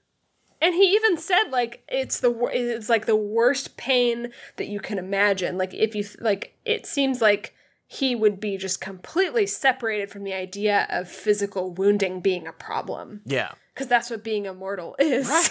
that's his whole thing. Is like I don't care what happens to my body. I just want to live forever. Yeah, he's already a fucked up looking snake guy. He's not going like, "Ooh, damn, my pretty face." He already he already sacrificed his pretty face. Harry made it very Yeah. clear that he got disappointed about how how much less handsome he got when he turned evil. right. Yeah. It just feels like both Dumbledore and Harry just say stuff completely at random. and it's like all stuff that is supposed to sound really good or like sound like it's meaningful, Yeah. but it doesn't make any sense. Yeah, eh, nothing lines eh, nothing in this chapter lines up. None of these profound moments the characters have, none of the like pontification Dumbledore does about Voldemort's character, nothing Harry says about Dumbledore using magic in ways he's never seen before. N- none of them have anything backing them up. It's all just bluster. It's like it is it is really fake gravitas this scene has. Voldemort needs to not be a serial killer. It's the worst it's I'm the worst sorry thing to they keep did. harping It's- on this, but he might as well just like be a dog with rabies at this point. I don't know why that that makes why does that make me like care about Yeah. that character or like what the thematic meaning of his like quest for immortality is. Yeah, yeah, it's it's gone. It, it, it has it has it has no bearing on any theme that previously existed for for Voldemort. It's uh, it's a mess. God, we haven't even talked about the zo- zombies. I don't even give a shit about them. They're zombies. They're dumb. They're afraid of fire. I don't care. Fuck zombies. Boring. I, I about the zombies, but I do care that Harry is just like, um, after this huge traumatic event where he accidentally used really super duper dark magic, horrible, horrible sword spell. It's the darkest sword spell we've got in the books. And now he's just using it left and right. Oh, what am I going to use on these zombies? Sword spell. Especially Oh no, it doesn't work. especially I especially also love that when the when Dumbledore first sees the zombies and is not worried about them, he says, "Uh, cause fire, Harry. Duh, they're weak to fire." Then he drinks all the juice, and the zombies appear, and Harry forgets that uh fireworks and he he has to he you know he uses he fires a couple sword spells off um and then he remembers when dumbledore casts fire on the zombies and then after they get in the boat and they're sailing across in the fireboat, uh, Harry says, "Sorry, Dumbledore, I forgot that you said that they were weak to fire." I was just so caught up in the moment. I forgot you told me three pages ago that it's like, just, you, it's fine. Just don't say that. Stop drawing attention to all of these things. Why are you? Why are you doing this to yourself? it's so funny. It's I don't know. I don't know if Harry knows the fire lasso spell. I can't believe that the spell was described as a lasso. Dumbledore literally lassoed zombies together and then used a bubble of fire to get them back across the lake. It is the most video game ass like quest in this Yeah. book. Wow. Yeah. Also, just just just to put a, a, a, a tie a bow on the like, you know, this this chapter invites these stupid CinemaSins nitpicks. Um, the part where Dumbledore's asking for water and Harry is trying to squirt it into the goblet with Aquamenti and keeps missing. Just just shoot it into his mouth. What are you doing? like again, would not care usually, but this is a whole chapter where characters keep on having page long conversations about the exact specific way you have to do everything to have it make sense. And then Harry just doesn't squirt water into Dumbledore's mouth, I guess. He just he has to go in a cup. What is? What am I, an animal? I'm not drinking out of I'm not just drinking out of a hose. it needs to be in a damn wine glass. Harry's got to get Dumbledore some of that zombie water. Ugh. Oh. I think we, we you know we we've been going along on this because this is an insane chapter.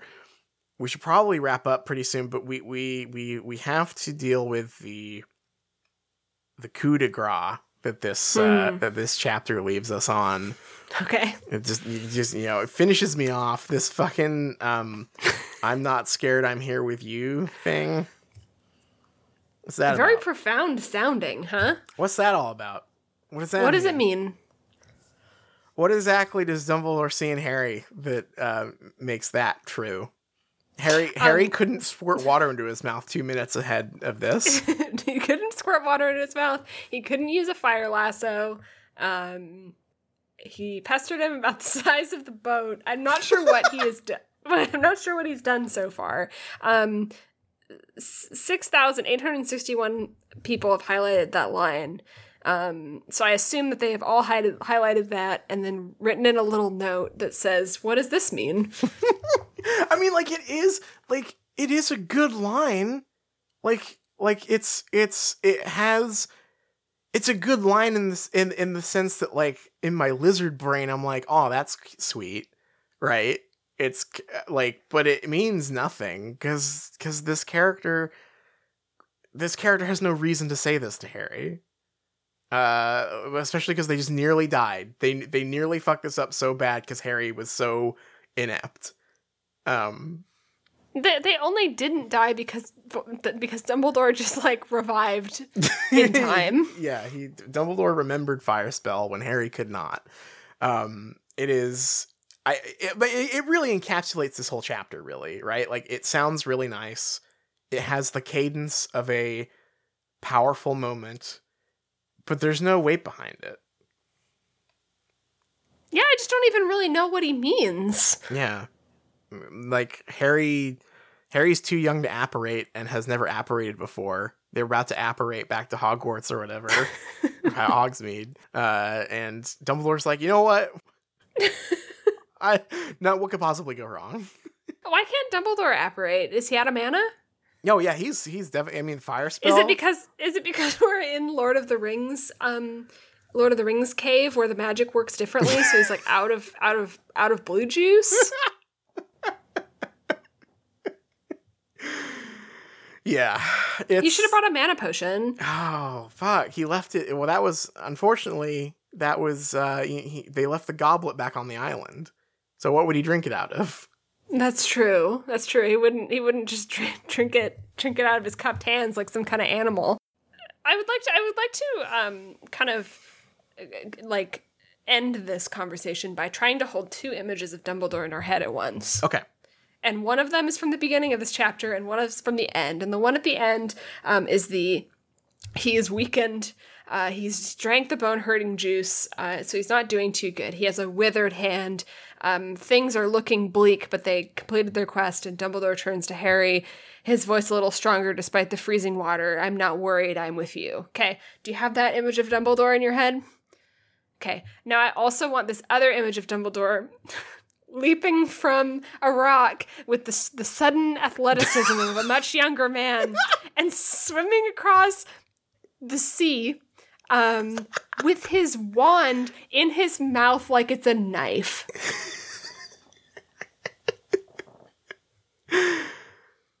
Who is this character? Uh, the answer is whoever he needs to be for the scene. Uh huh. Yeah. What a chapter. I, I feel cleansed now, honestly, having finished this chapter. Um, but then I realized that we're getting always next chapter. So Are we? I think so. I think that's I think, next. I think I don't think so. I think he's just mad. I think he's just gets the I am the half blood prince and then he escapes. Oh, maybe. Maybe. I can't. I, I don't I think know. always is a Deathly Hallows thing. Is it? Okay. Maybe. Okay. So maybe we're safe.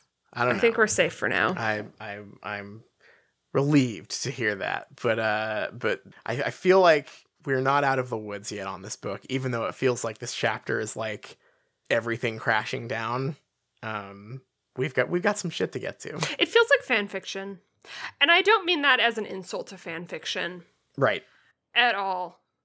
But it reads in a way and it's kind of it's kind of the Lord of the Rings thing coming back around as if a fan were reading Harry Potter and thought, wouldn't it be cool if Harry Potter felt more like Lord of the Rings?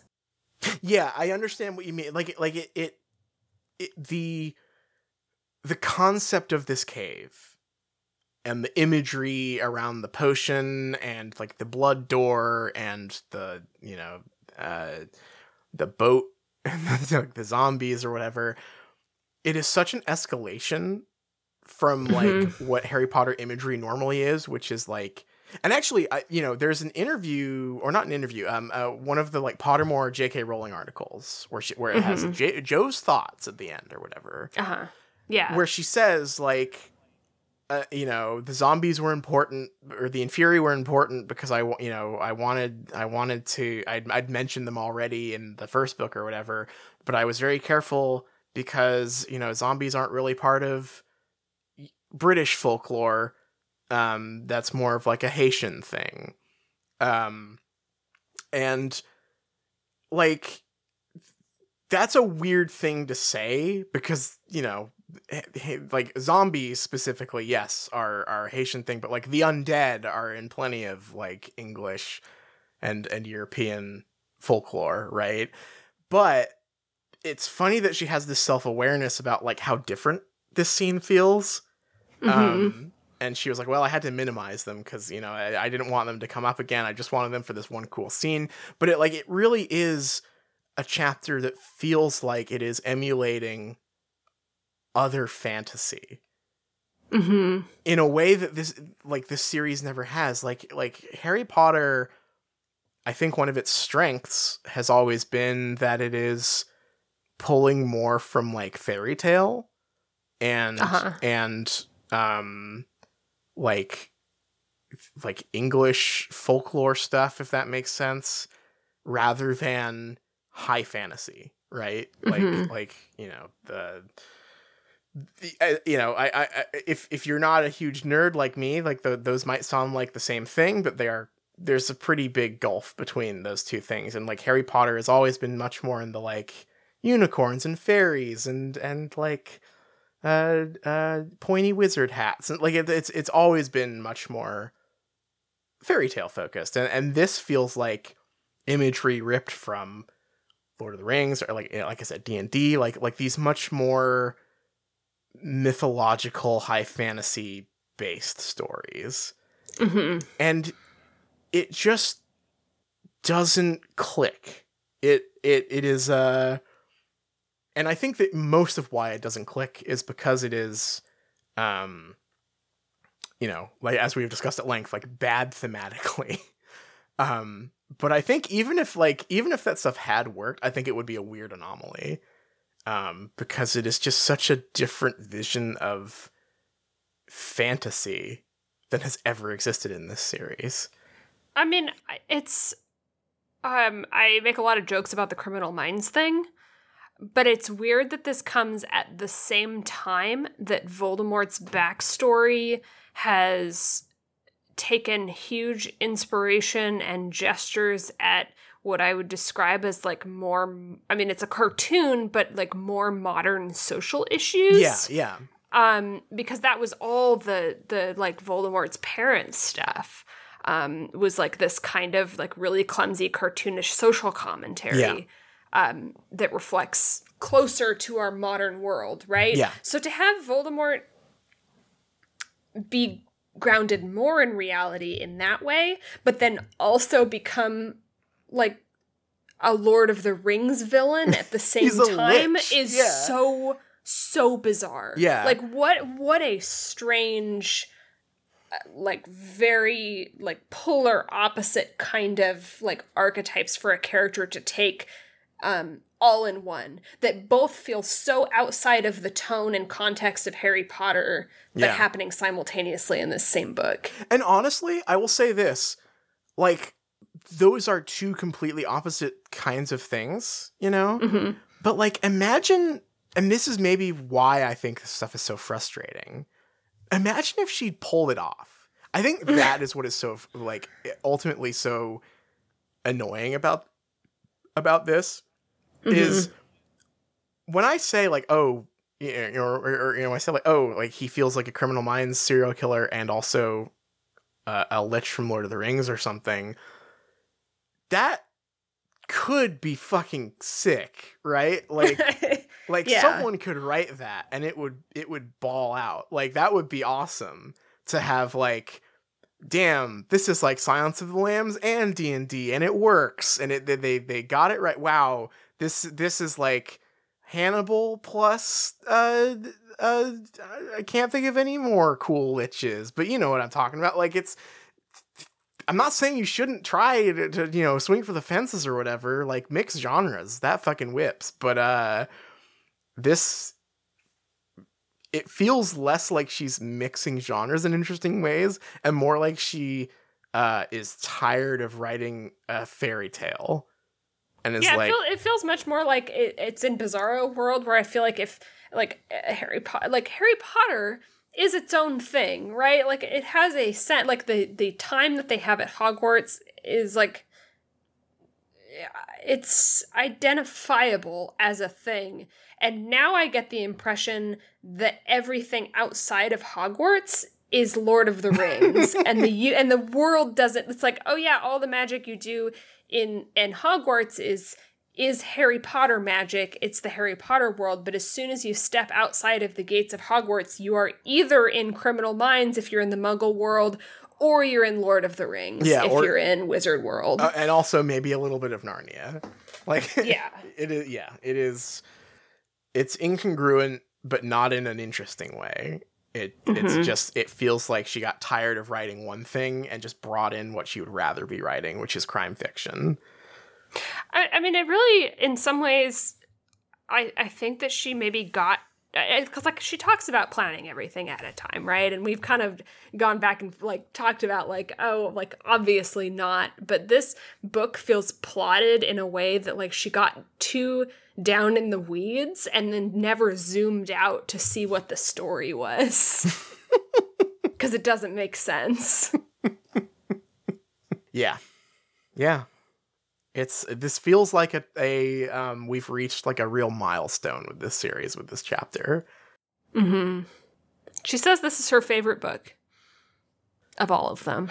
she sure does, huh? hmm Well, uh we've gone real long on this one. I think it deserved it, but we should probably take a break and then come back and uh we've got some Reddit questions to to deal with this week. Sounds good.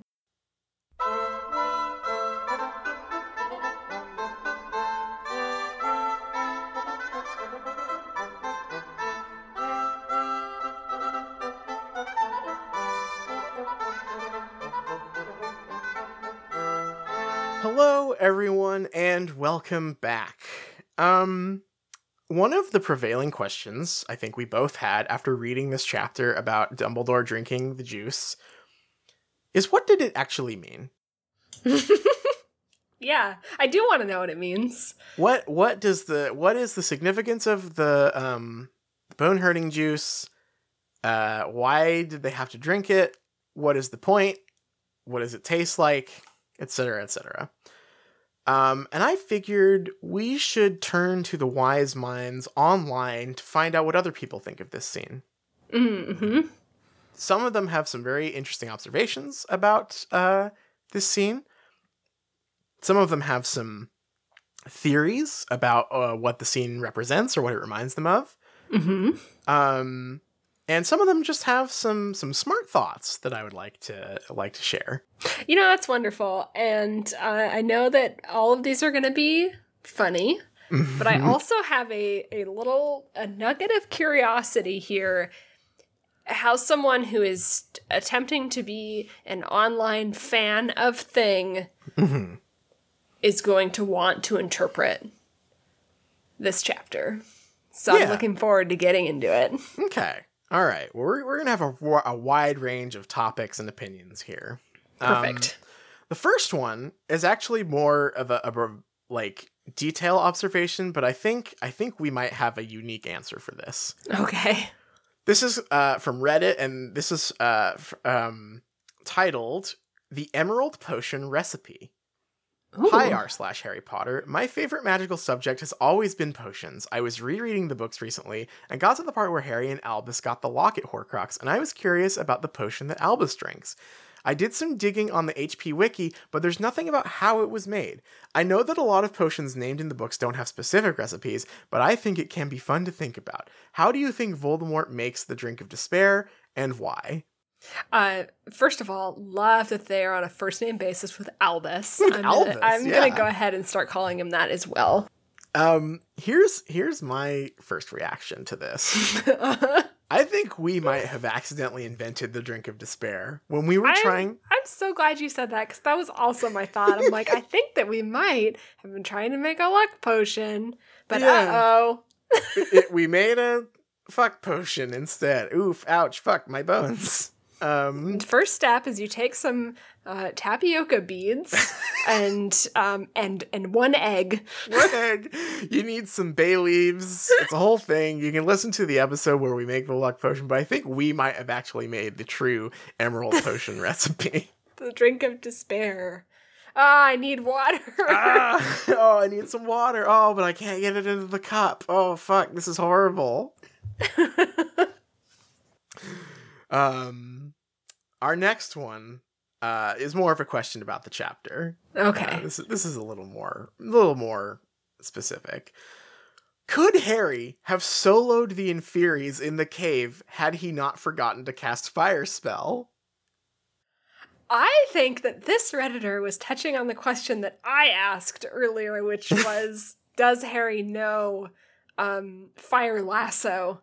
Which I assume is like a like a like a mod of normal fire spell. And yeah, that really is the question. Could Harry have soloed army of zombies with with his basic fire attack?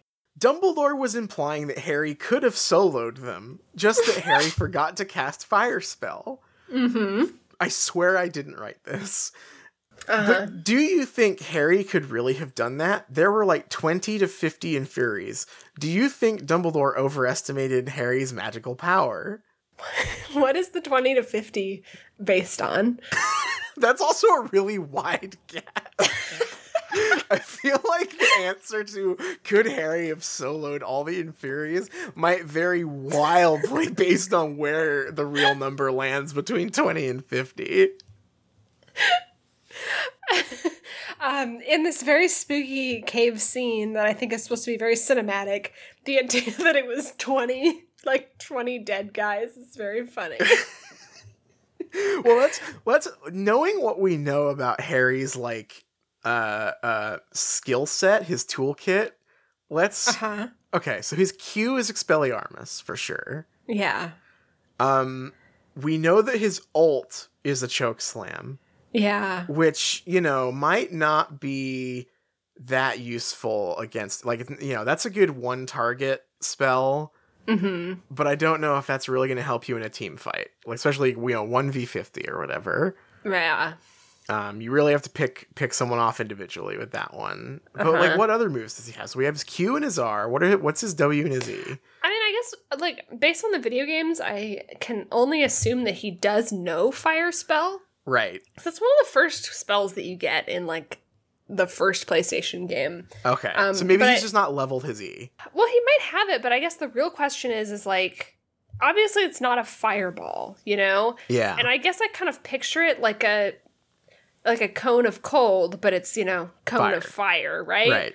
Um, so it so like totally depends on how how wide of a cone he has, or if it's just like a straight line of fire.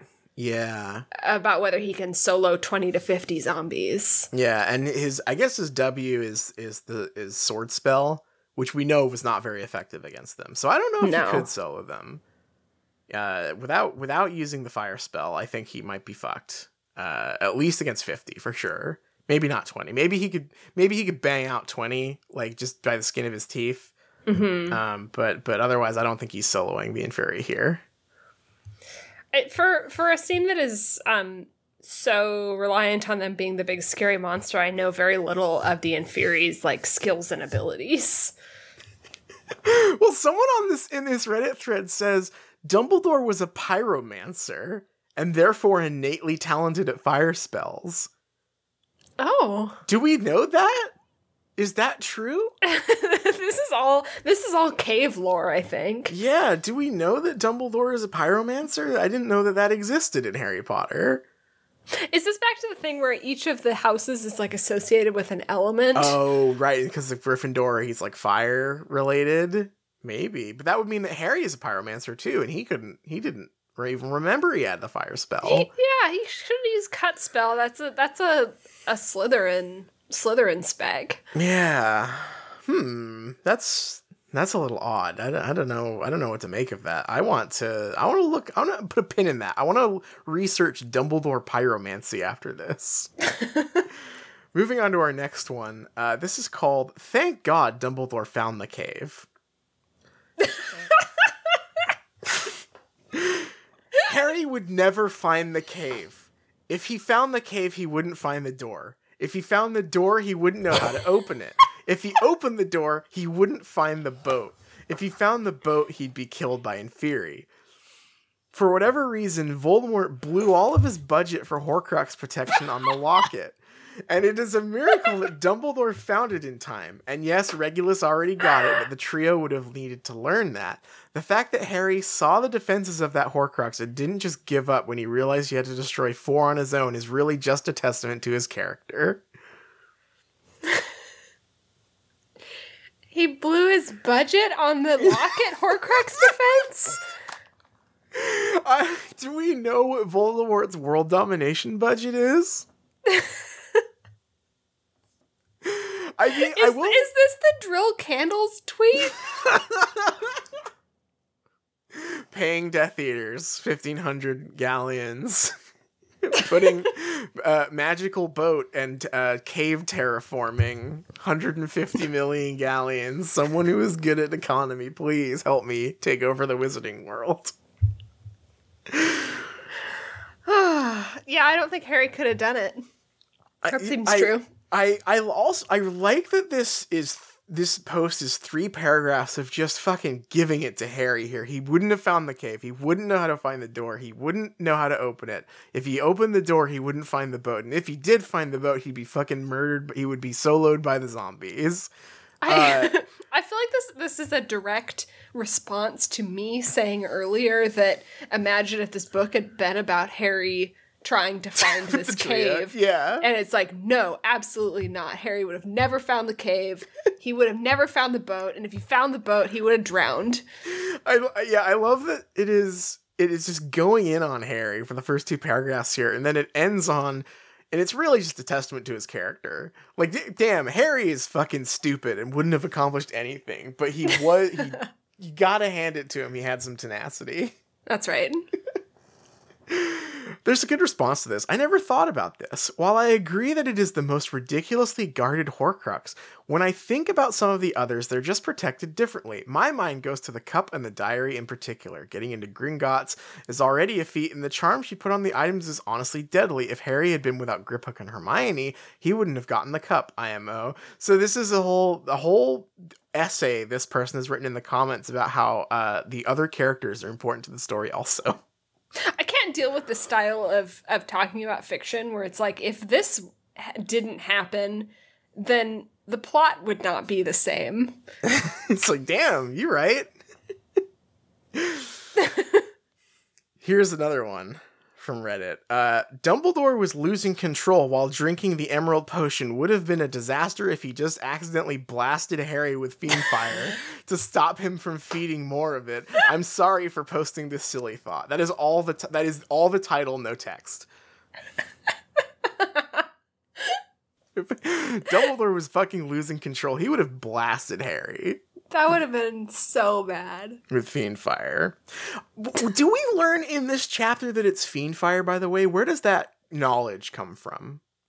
I have no idea, but I, f- also I also think that means that maybe Harry couldn't have soloed the the He- army of zombies because he doesn't have like fiend fire; he has normal fire. Yeah. Um Fiend Fire I I used to think do you remember when we saw Crimes of Grindelwald and there's like the big fire scene at the end? Yeah, And I was like, what the fuck was all that? Where did that come from? And and you told me, oh, that's Fiend Fire. I, for whatever reason, before you told me that, had always assumed that Fiend Fire was like something from fan fiction only. mm. And I forgot that it existed in the story, and now I'm I'm kind of on like Fiend Fire watch, like trying to figure out where that comes up. I mean, I Um, think that it's I think that it's fire that you have control over, right? Right, But it yeah. also has a mind of its own. So I guess maybe it is implied that because Dumbledore made a lasso, that it must be fiend fire. But I guess I don't know that for sure. Yeah, I'm just I'm curious. I'm still on on the lookout for like when that appears. Uh, Uh-huh. I think it gets named in Deathly Hallows, but I'm not sure. Okay. So that's all from the Harry Potter subreddit. But I have a few more. Uh oh. We're we're taking a trip to elsewhere online today. Wonderful. Uh huh. And we're going to the I was about to say the fine folks, but that is incorrect. Um the folks at NoFap. Uh the people who think that if you don't jack off you get magical brain powers.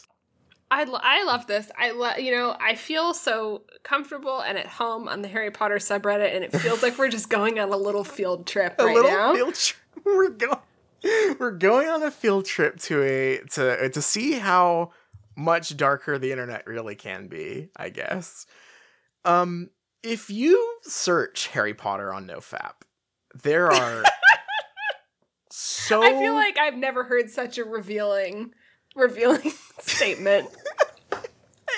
I cannot take full credit for this. This is this is an activity that we have passed back and forth multiple times. I just said it was revealing. um, if you search Harry Potter on on the NoFap subreddit, you are greeted with a uh, a, a long, long list of posts of people posting quotes about you know it's always you know it's, it's, it's always darkest before the light comes in, and, and lots and lots of quotes from characters talking about how good stuff happens if bad stuff also happens. Yeah. But there are some specific posts in here about this scene. Um, with course. some revelations that people have had that are I very think, funny. I think this is finally going to answer my question about what this scene is about. Finally, we're gonna we're we're digging into some themes here. Um, this one is titled "Realized that PMO addiction is like this scene from Harry Potter." Now, fuck, what's PMO again? yeah, I was going to say, can you can you refresh me on my no fap vocabulary? What is PMO? Not pra- Project Management Office. We're gonna. Okay, what does PMO mean? Uh. Porn, masturbation, orgasm, in that order. It describes the series of events one goes through in order to quote fap. So it's just jack. It just means jacking off. Well, just say that. Why you just invented a new acronym? What? Oh wait, here's oh my god. Okay, we're getting way too into the weeds here, but this is very funny. There is another derivative to this acronym, which is MO. MO means masturbation, orgasm, which means satisfying yourself with your hand while not viewing any kind of stimulating pornographic material. Some people believe that MO is better than PMO, but that not doing either is the best option. Okay. So, okay, so that's a great thank you. thank you, Reddit, for coming up with this dumb shit. Um, back to the post. Remember the scene where Dumbledore and Harry go to get Slytherin's locket? The locket is protected by the potion of despair, and then in brackets, PMO cycle. It does horrible things to you, and Harry, brackets, our minds, will say anything to get us to drink the potion. And then they've linked to the scene from the movie. So is is that trying to say that in the mean the the grander meaning of the scene itself that Harry is like Dumbledore's conscience? Or like, or or Dumbledore's like devil on his shoulder because he had to make Dumbledore drink the potion. Yeah, I'm actually not sure exactly what they mean here now that I think. So, hang on. The potion of despair is the PMO cycle. But that doesn't make any sense because the drinking the potion feels bad. And I thought that the entire thesis of the the nofap thing was that you need to not do the thing that feels good to feel more good later because they're all just tr- traditional Christians without the God part. hmm Uh, so I don't think that I think this analogy even look, even by the low bar on that's on the floor here, I think that they might have fucked this one up. Yeah, I don't yeah, I don't know about that The one. locket is protected by the potion of despair, PMO cycle. It does horrible things to you.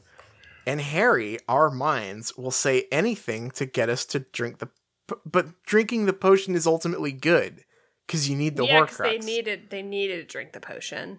It was the right thing to do, even though it was hard. Right. So shouldn't it be that the drinking the potion is like not cranking it to cool porno? Yeah. It's like, damn, you want to do that, but you can't because you need the you need the brain powers that not jacking off gives you.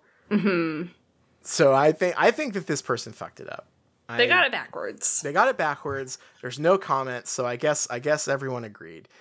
Uh, let's go. Let's check in on another uh, uh no fap. Uh, excuse me, a fapstronaut, uh, and see what Mhm. they have to say about this. Okay, sure.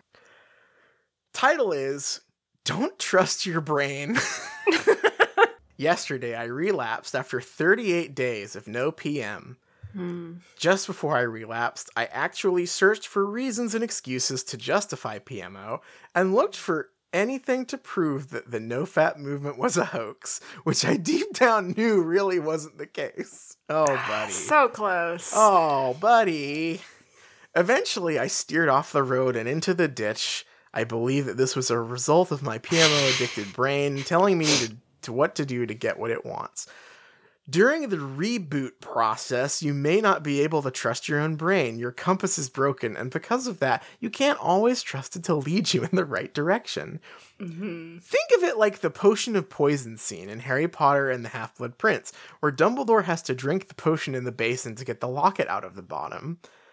Think of yourself as Harry, your brain as Dumbledore, the locket as the goal of rebooting, and drinking the potion is quitting PMO. Okay, hang on, just real quick here. I think that this is saying what we were suggesting about the last one.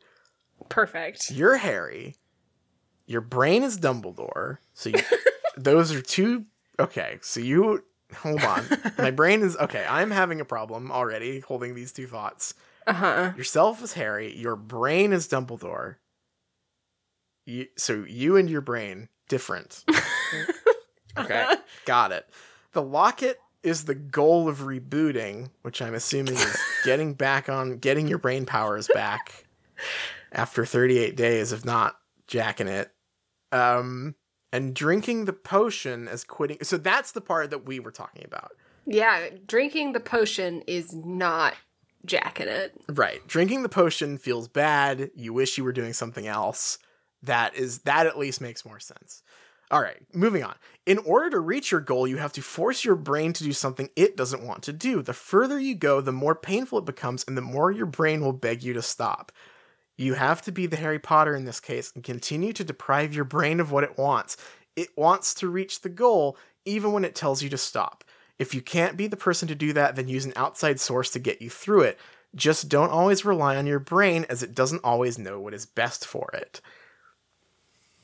I I love these posts, but not for the sake. Well, I do also love the, love them for the sake of them and this this wonderful community.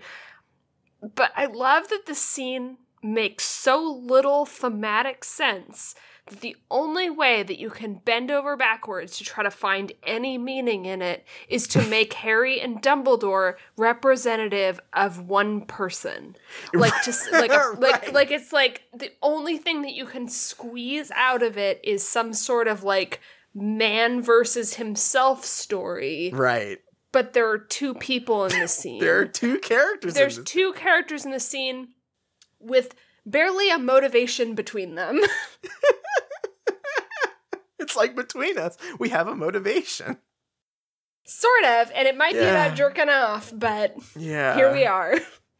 Oh god, I've been waiting. I, I, I think we discovered the no fap Harry Potter post before the podcast even started, so I'm very Mhm. glad that we've finally gotten here. There, I just as a a a, uh, a, a, a t- tantalizing slash threatening promise to Mm. the audience. There are more of these. There there are so many of these posts out there. Not Mhm. about this scene, just about about so many bits of Deathly Hallows in particular um, that are very, very funny. But for now, I've got one last thing, and it's uh, we're moving away. We're, we're continuing our field trip. We're leaving NoFap. Wave goodbye. Goodbye, Fapstronauts. Goodbye, Fapstronauts. Hope you have your good brain power soon. Um, we are going to the world of investment banking. Oh. This is called the Emerald Potion and Investments. uh, and this is from uh, MIT Thoughts. And I don't know if that's MIT, like the college, or if that's if that's something else. But that is that is where this is from. In Harry Potter and the Half-Blood Prince by J.K. Rowling, there is an interesting story about the Emerald Potion, which I have reproduced below. Uh, and they've included the quote about um, having to drink the potion. the Emerald Potion, also known as the Drink of Despair, is a mysterious potion which induces fear, delirium, and extreme thirst. According to Dumbledore, the potion cannot be penetrated by hand, vanished, parted, scooped up, siphoned away, transfigured, charmed, or otherwise made to change its nature in any way. It can only be drained away by drinking. As such, this potion is meant for protecting something of extreme importance. Although the potion typically does not kill the victim, it nonetheless makes them very weak and vulnerable. As such, for a more complete security, something else, someone else should be there prepared to attack the victim once they finish drinking the potion. Wait, hang on a second. Oh, no, okay, never mind. Some yes, they're talking about the zombies. As such, for a more complete security, some something else should be there prepared to attack the victim once they finish drinking the potion. Mm-hmm. Lord Voldemort used this potion as part of the defense to protect one of his Horcruxes.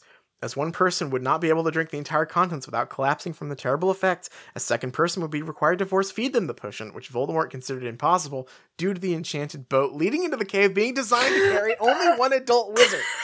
This is airtight. This particular defense was able to be breached on a small number of circumstances, though Hmm. using underage wizards or magical creatures such as house elves, presumably because Voldemort underestimated them. So, like, pretty much every time it was attempted. So yeah, but every both times, yeah. okay, all right. Actually, that real quick, that is something I forgot to mention in the main segment.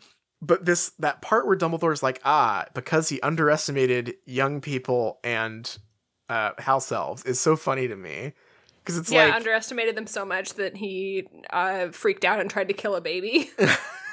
there's that and also like it, it makes the whole metaphor fall apart 'cause it's like ah the, the the as we all know uh racist guys the way that they enact their bigotry is by ignoring those the, things by, they're by prejudiced against. forgetting that the people who they're bigoted against exist and Right, not yeah. not thinking about them at all. yeah Uh-huh. we know that that's how that works dumbledore though was an accomplished wizard and teacher instructs harry potter to force him to drink the potion no matter how much he refuses it dumbledore was protecting himself from himself as he knew that he was prone to not making the right decision in this situation Investors are prone to biases where they may refuse to do the right thing for their portfolio.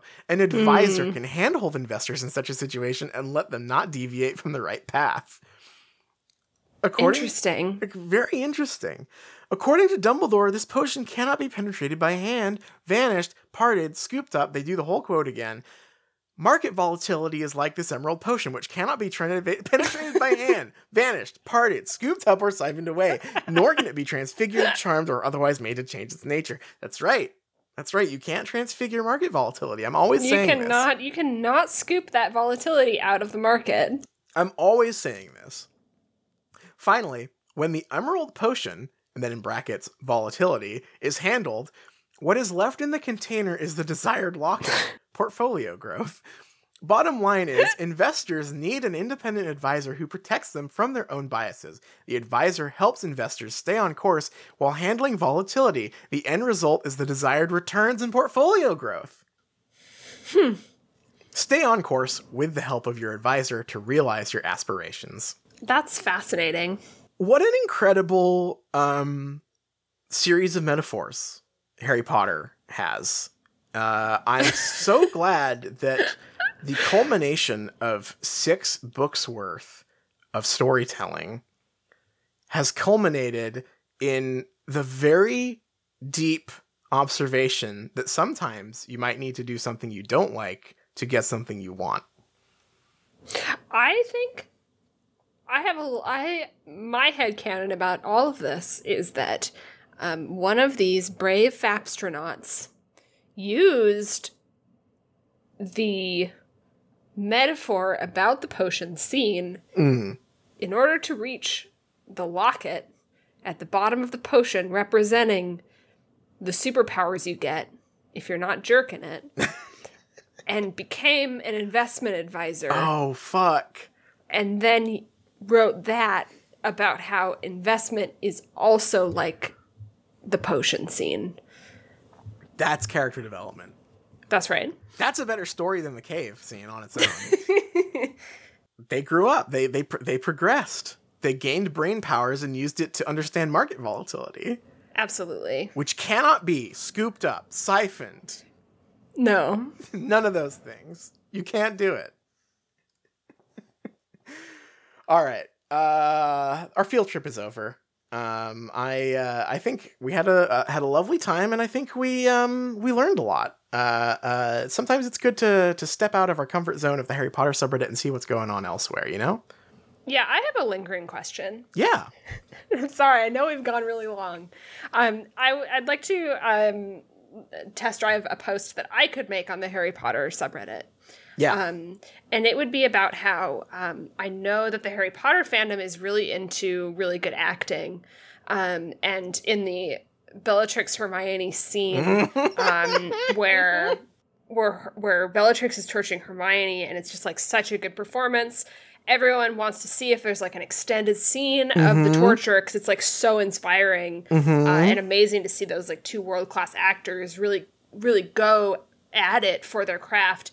um, and and it's like uh, there's this other notable torture scene in Harry Potter, and it's this Dumbledore Harry scene. And I just would like to I would just like to ask like, does the Harry Potter fandom just not think that acting is as good, or could there be another reason why? Why they're why they're not as interested in what else could be driving motivation? I, yeah, you know, I'm not really sure, and I've never seen him and be like, oh, is there an extended scene of of Dumbledore getting tortured in the cave? Like, I just haven't seen that, so that's just like a curiosity that I have about why um why they're not interested in that acting. Maybe just not. Maybe it's just not as good. Damn, that's really something to think about. Mm-hmm. Well, I'm going to be mulling over that that very difficult question for the rest of the day. Do you think we should probably take it to the close so we can Yeah, we can yeah, ponder? yeah, probably. We can think about that one. Yeah, huh. Well, our theme song is Hot McGonagall by Cheshire Moon. Huge thanks to them, as always, for letting us use that as our theme song. You can catch them on Bandcamp, and you can check us out at patreon.com slash shriekcast. We have so much bonus content there for you. Hey, Liz's computer is fixed. We've got Witcher Yay! Talk. We got Witcher Talk. Back on the common room. I'm so excited to be back. hmm Um, and Liz, what are we reading next week? We're reading chapter 27. It is called The Lightning Struck Tower. Ooh, that's what Trelawney said was going to happen.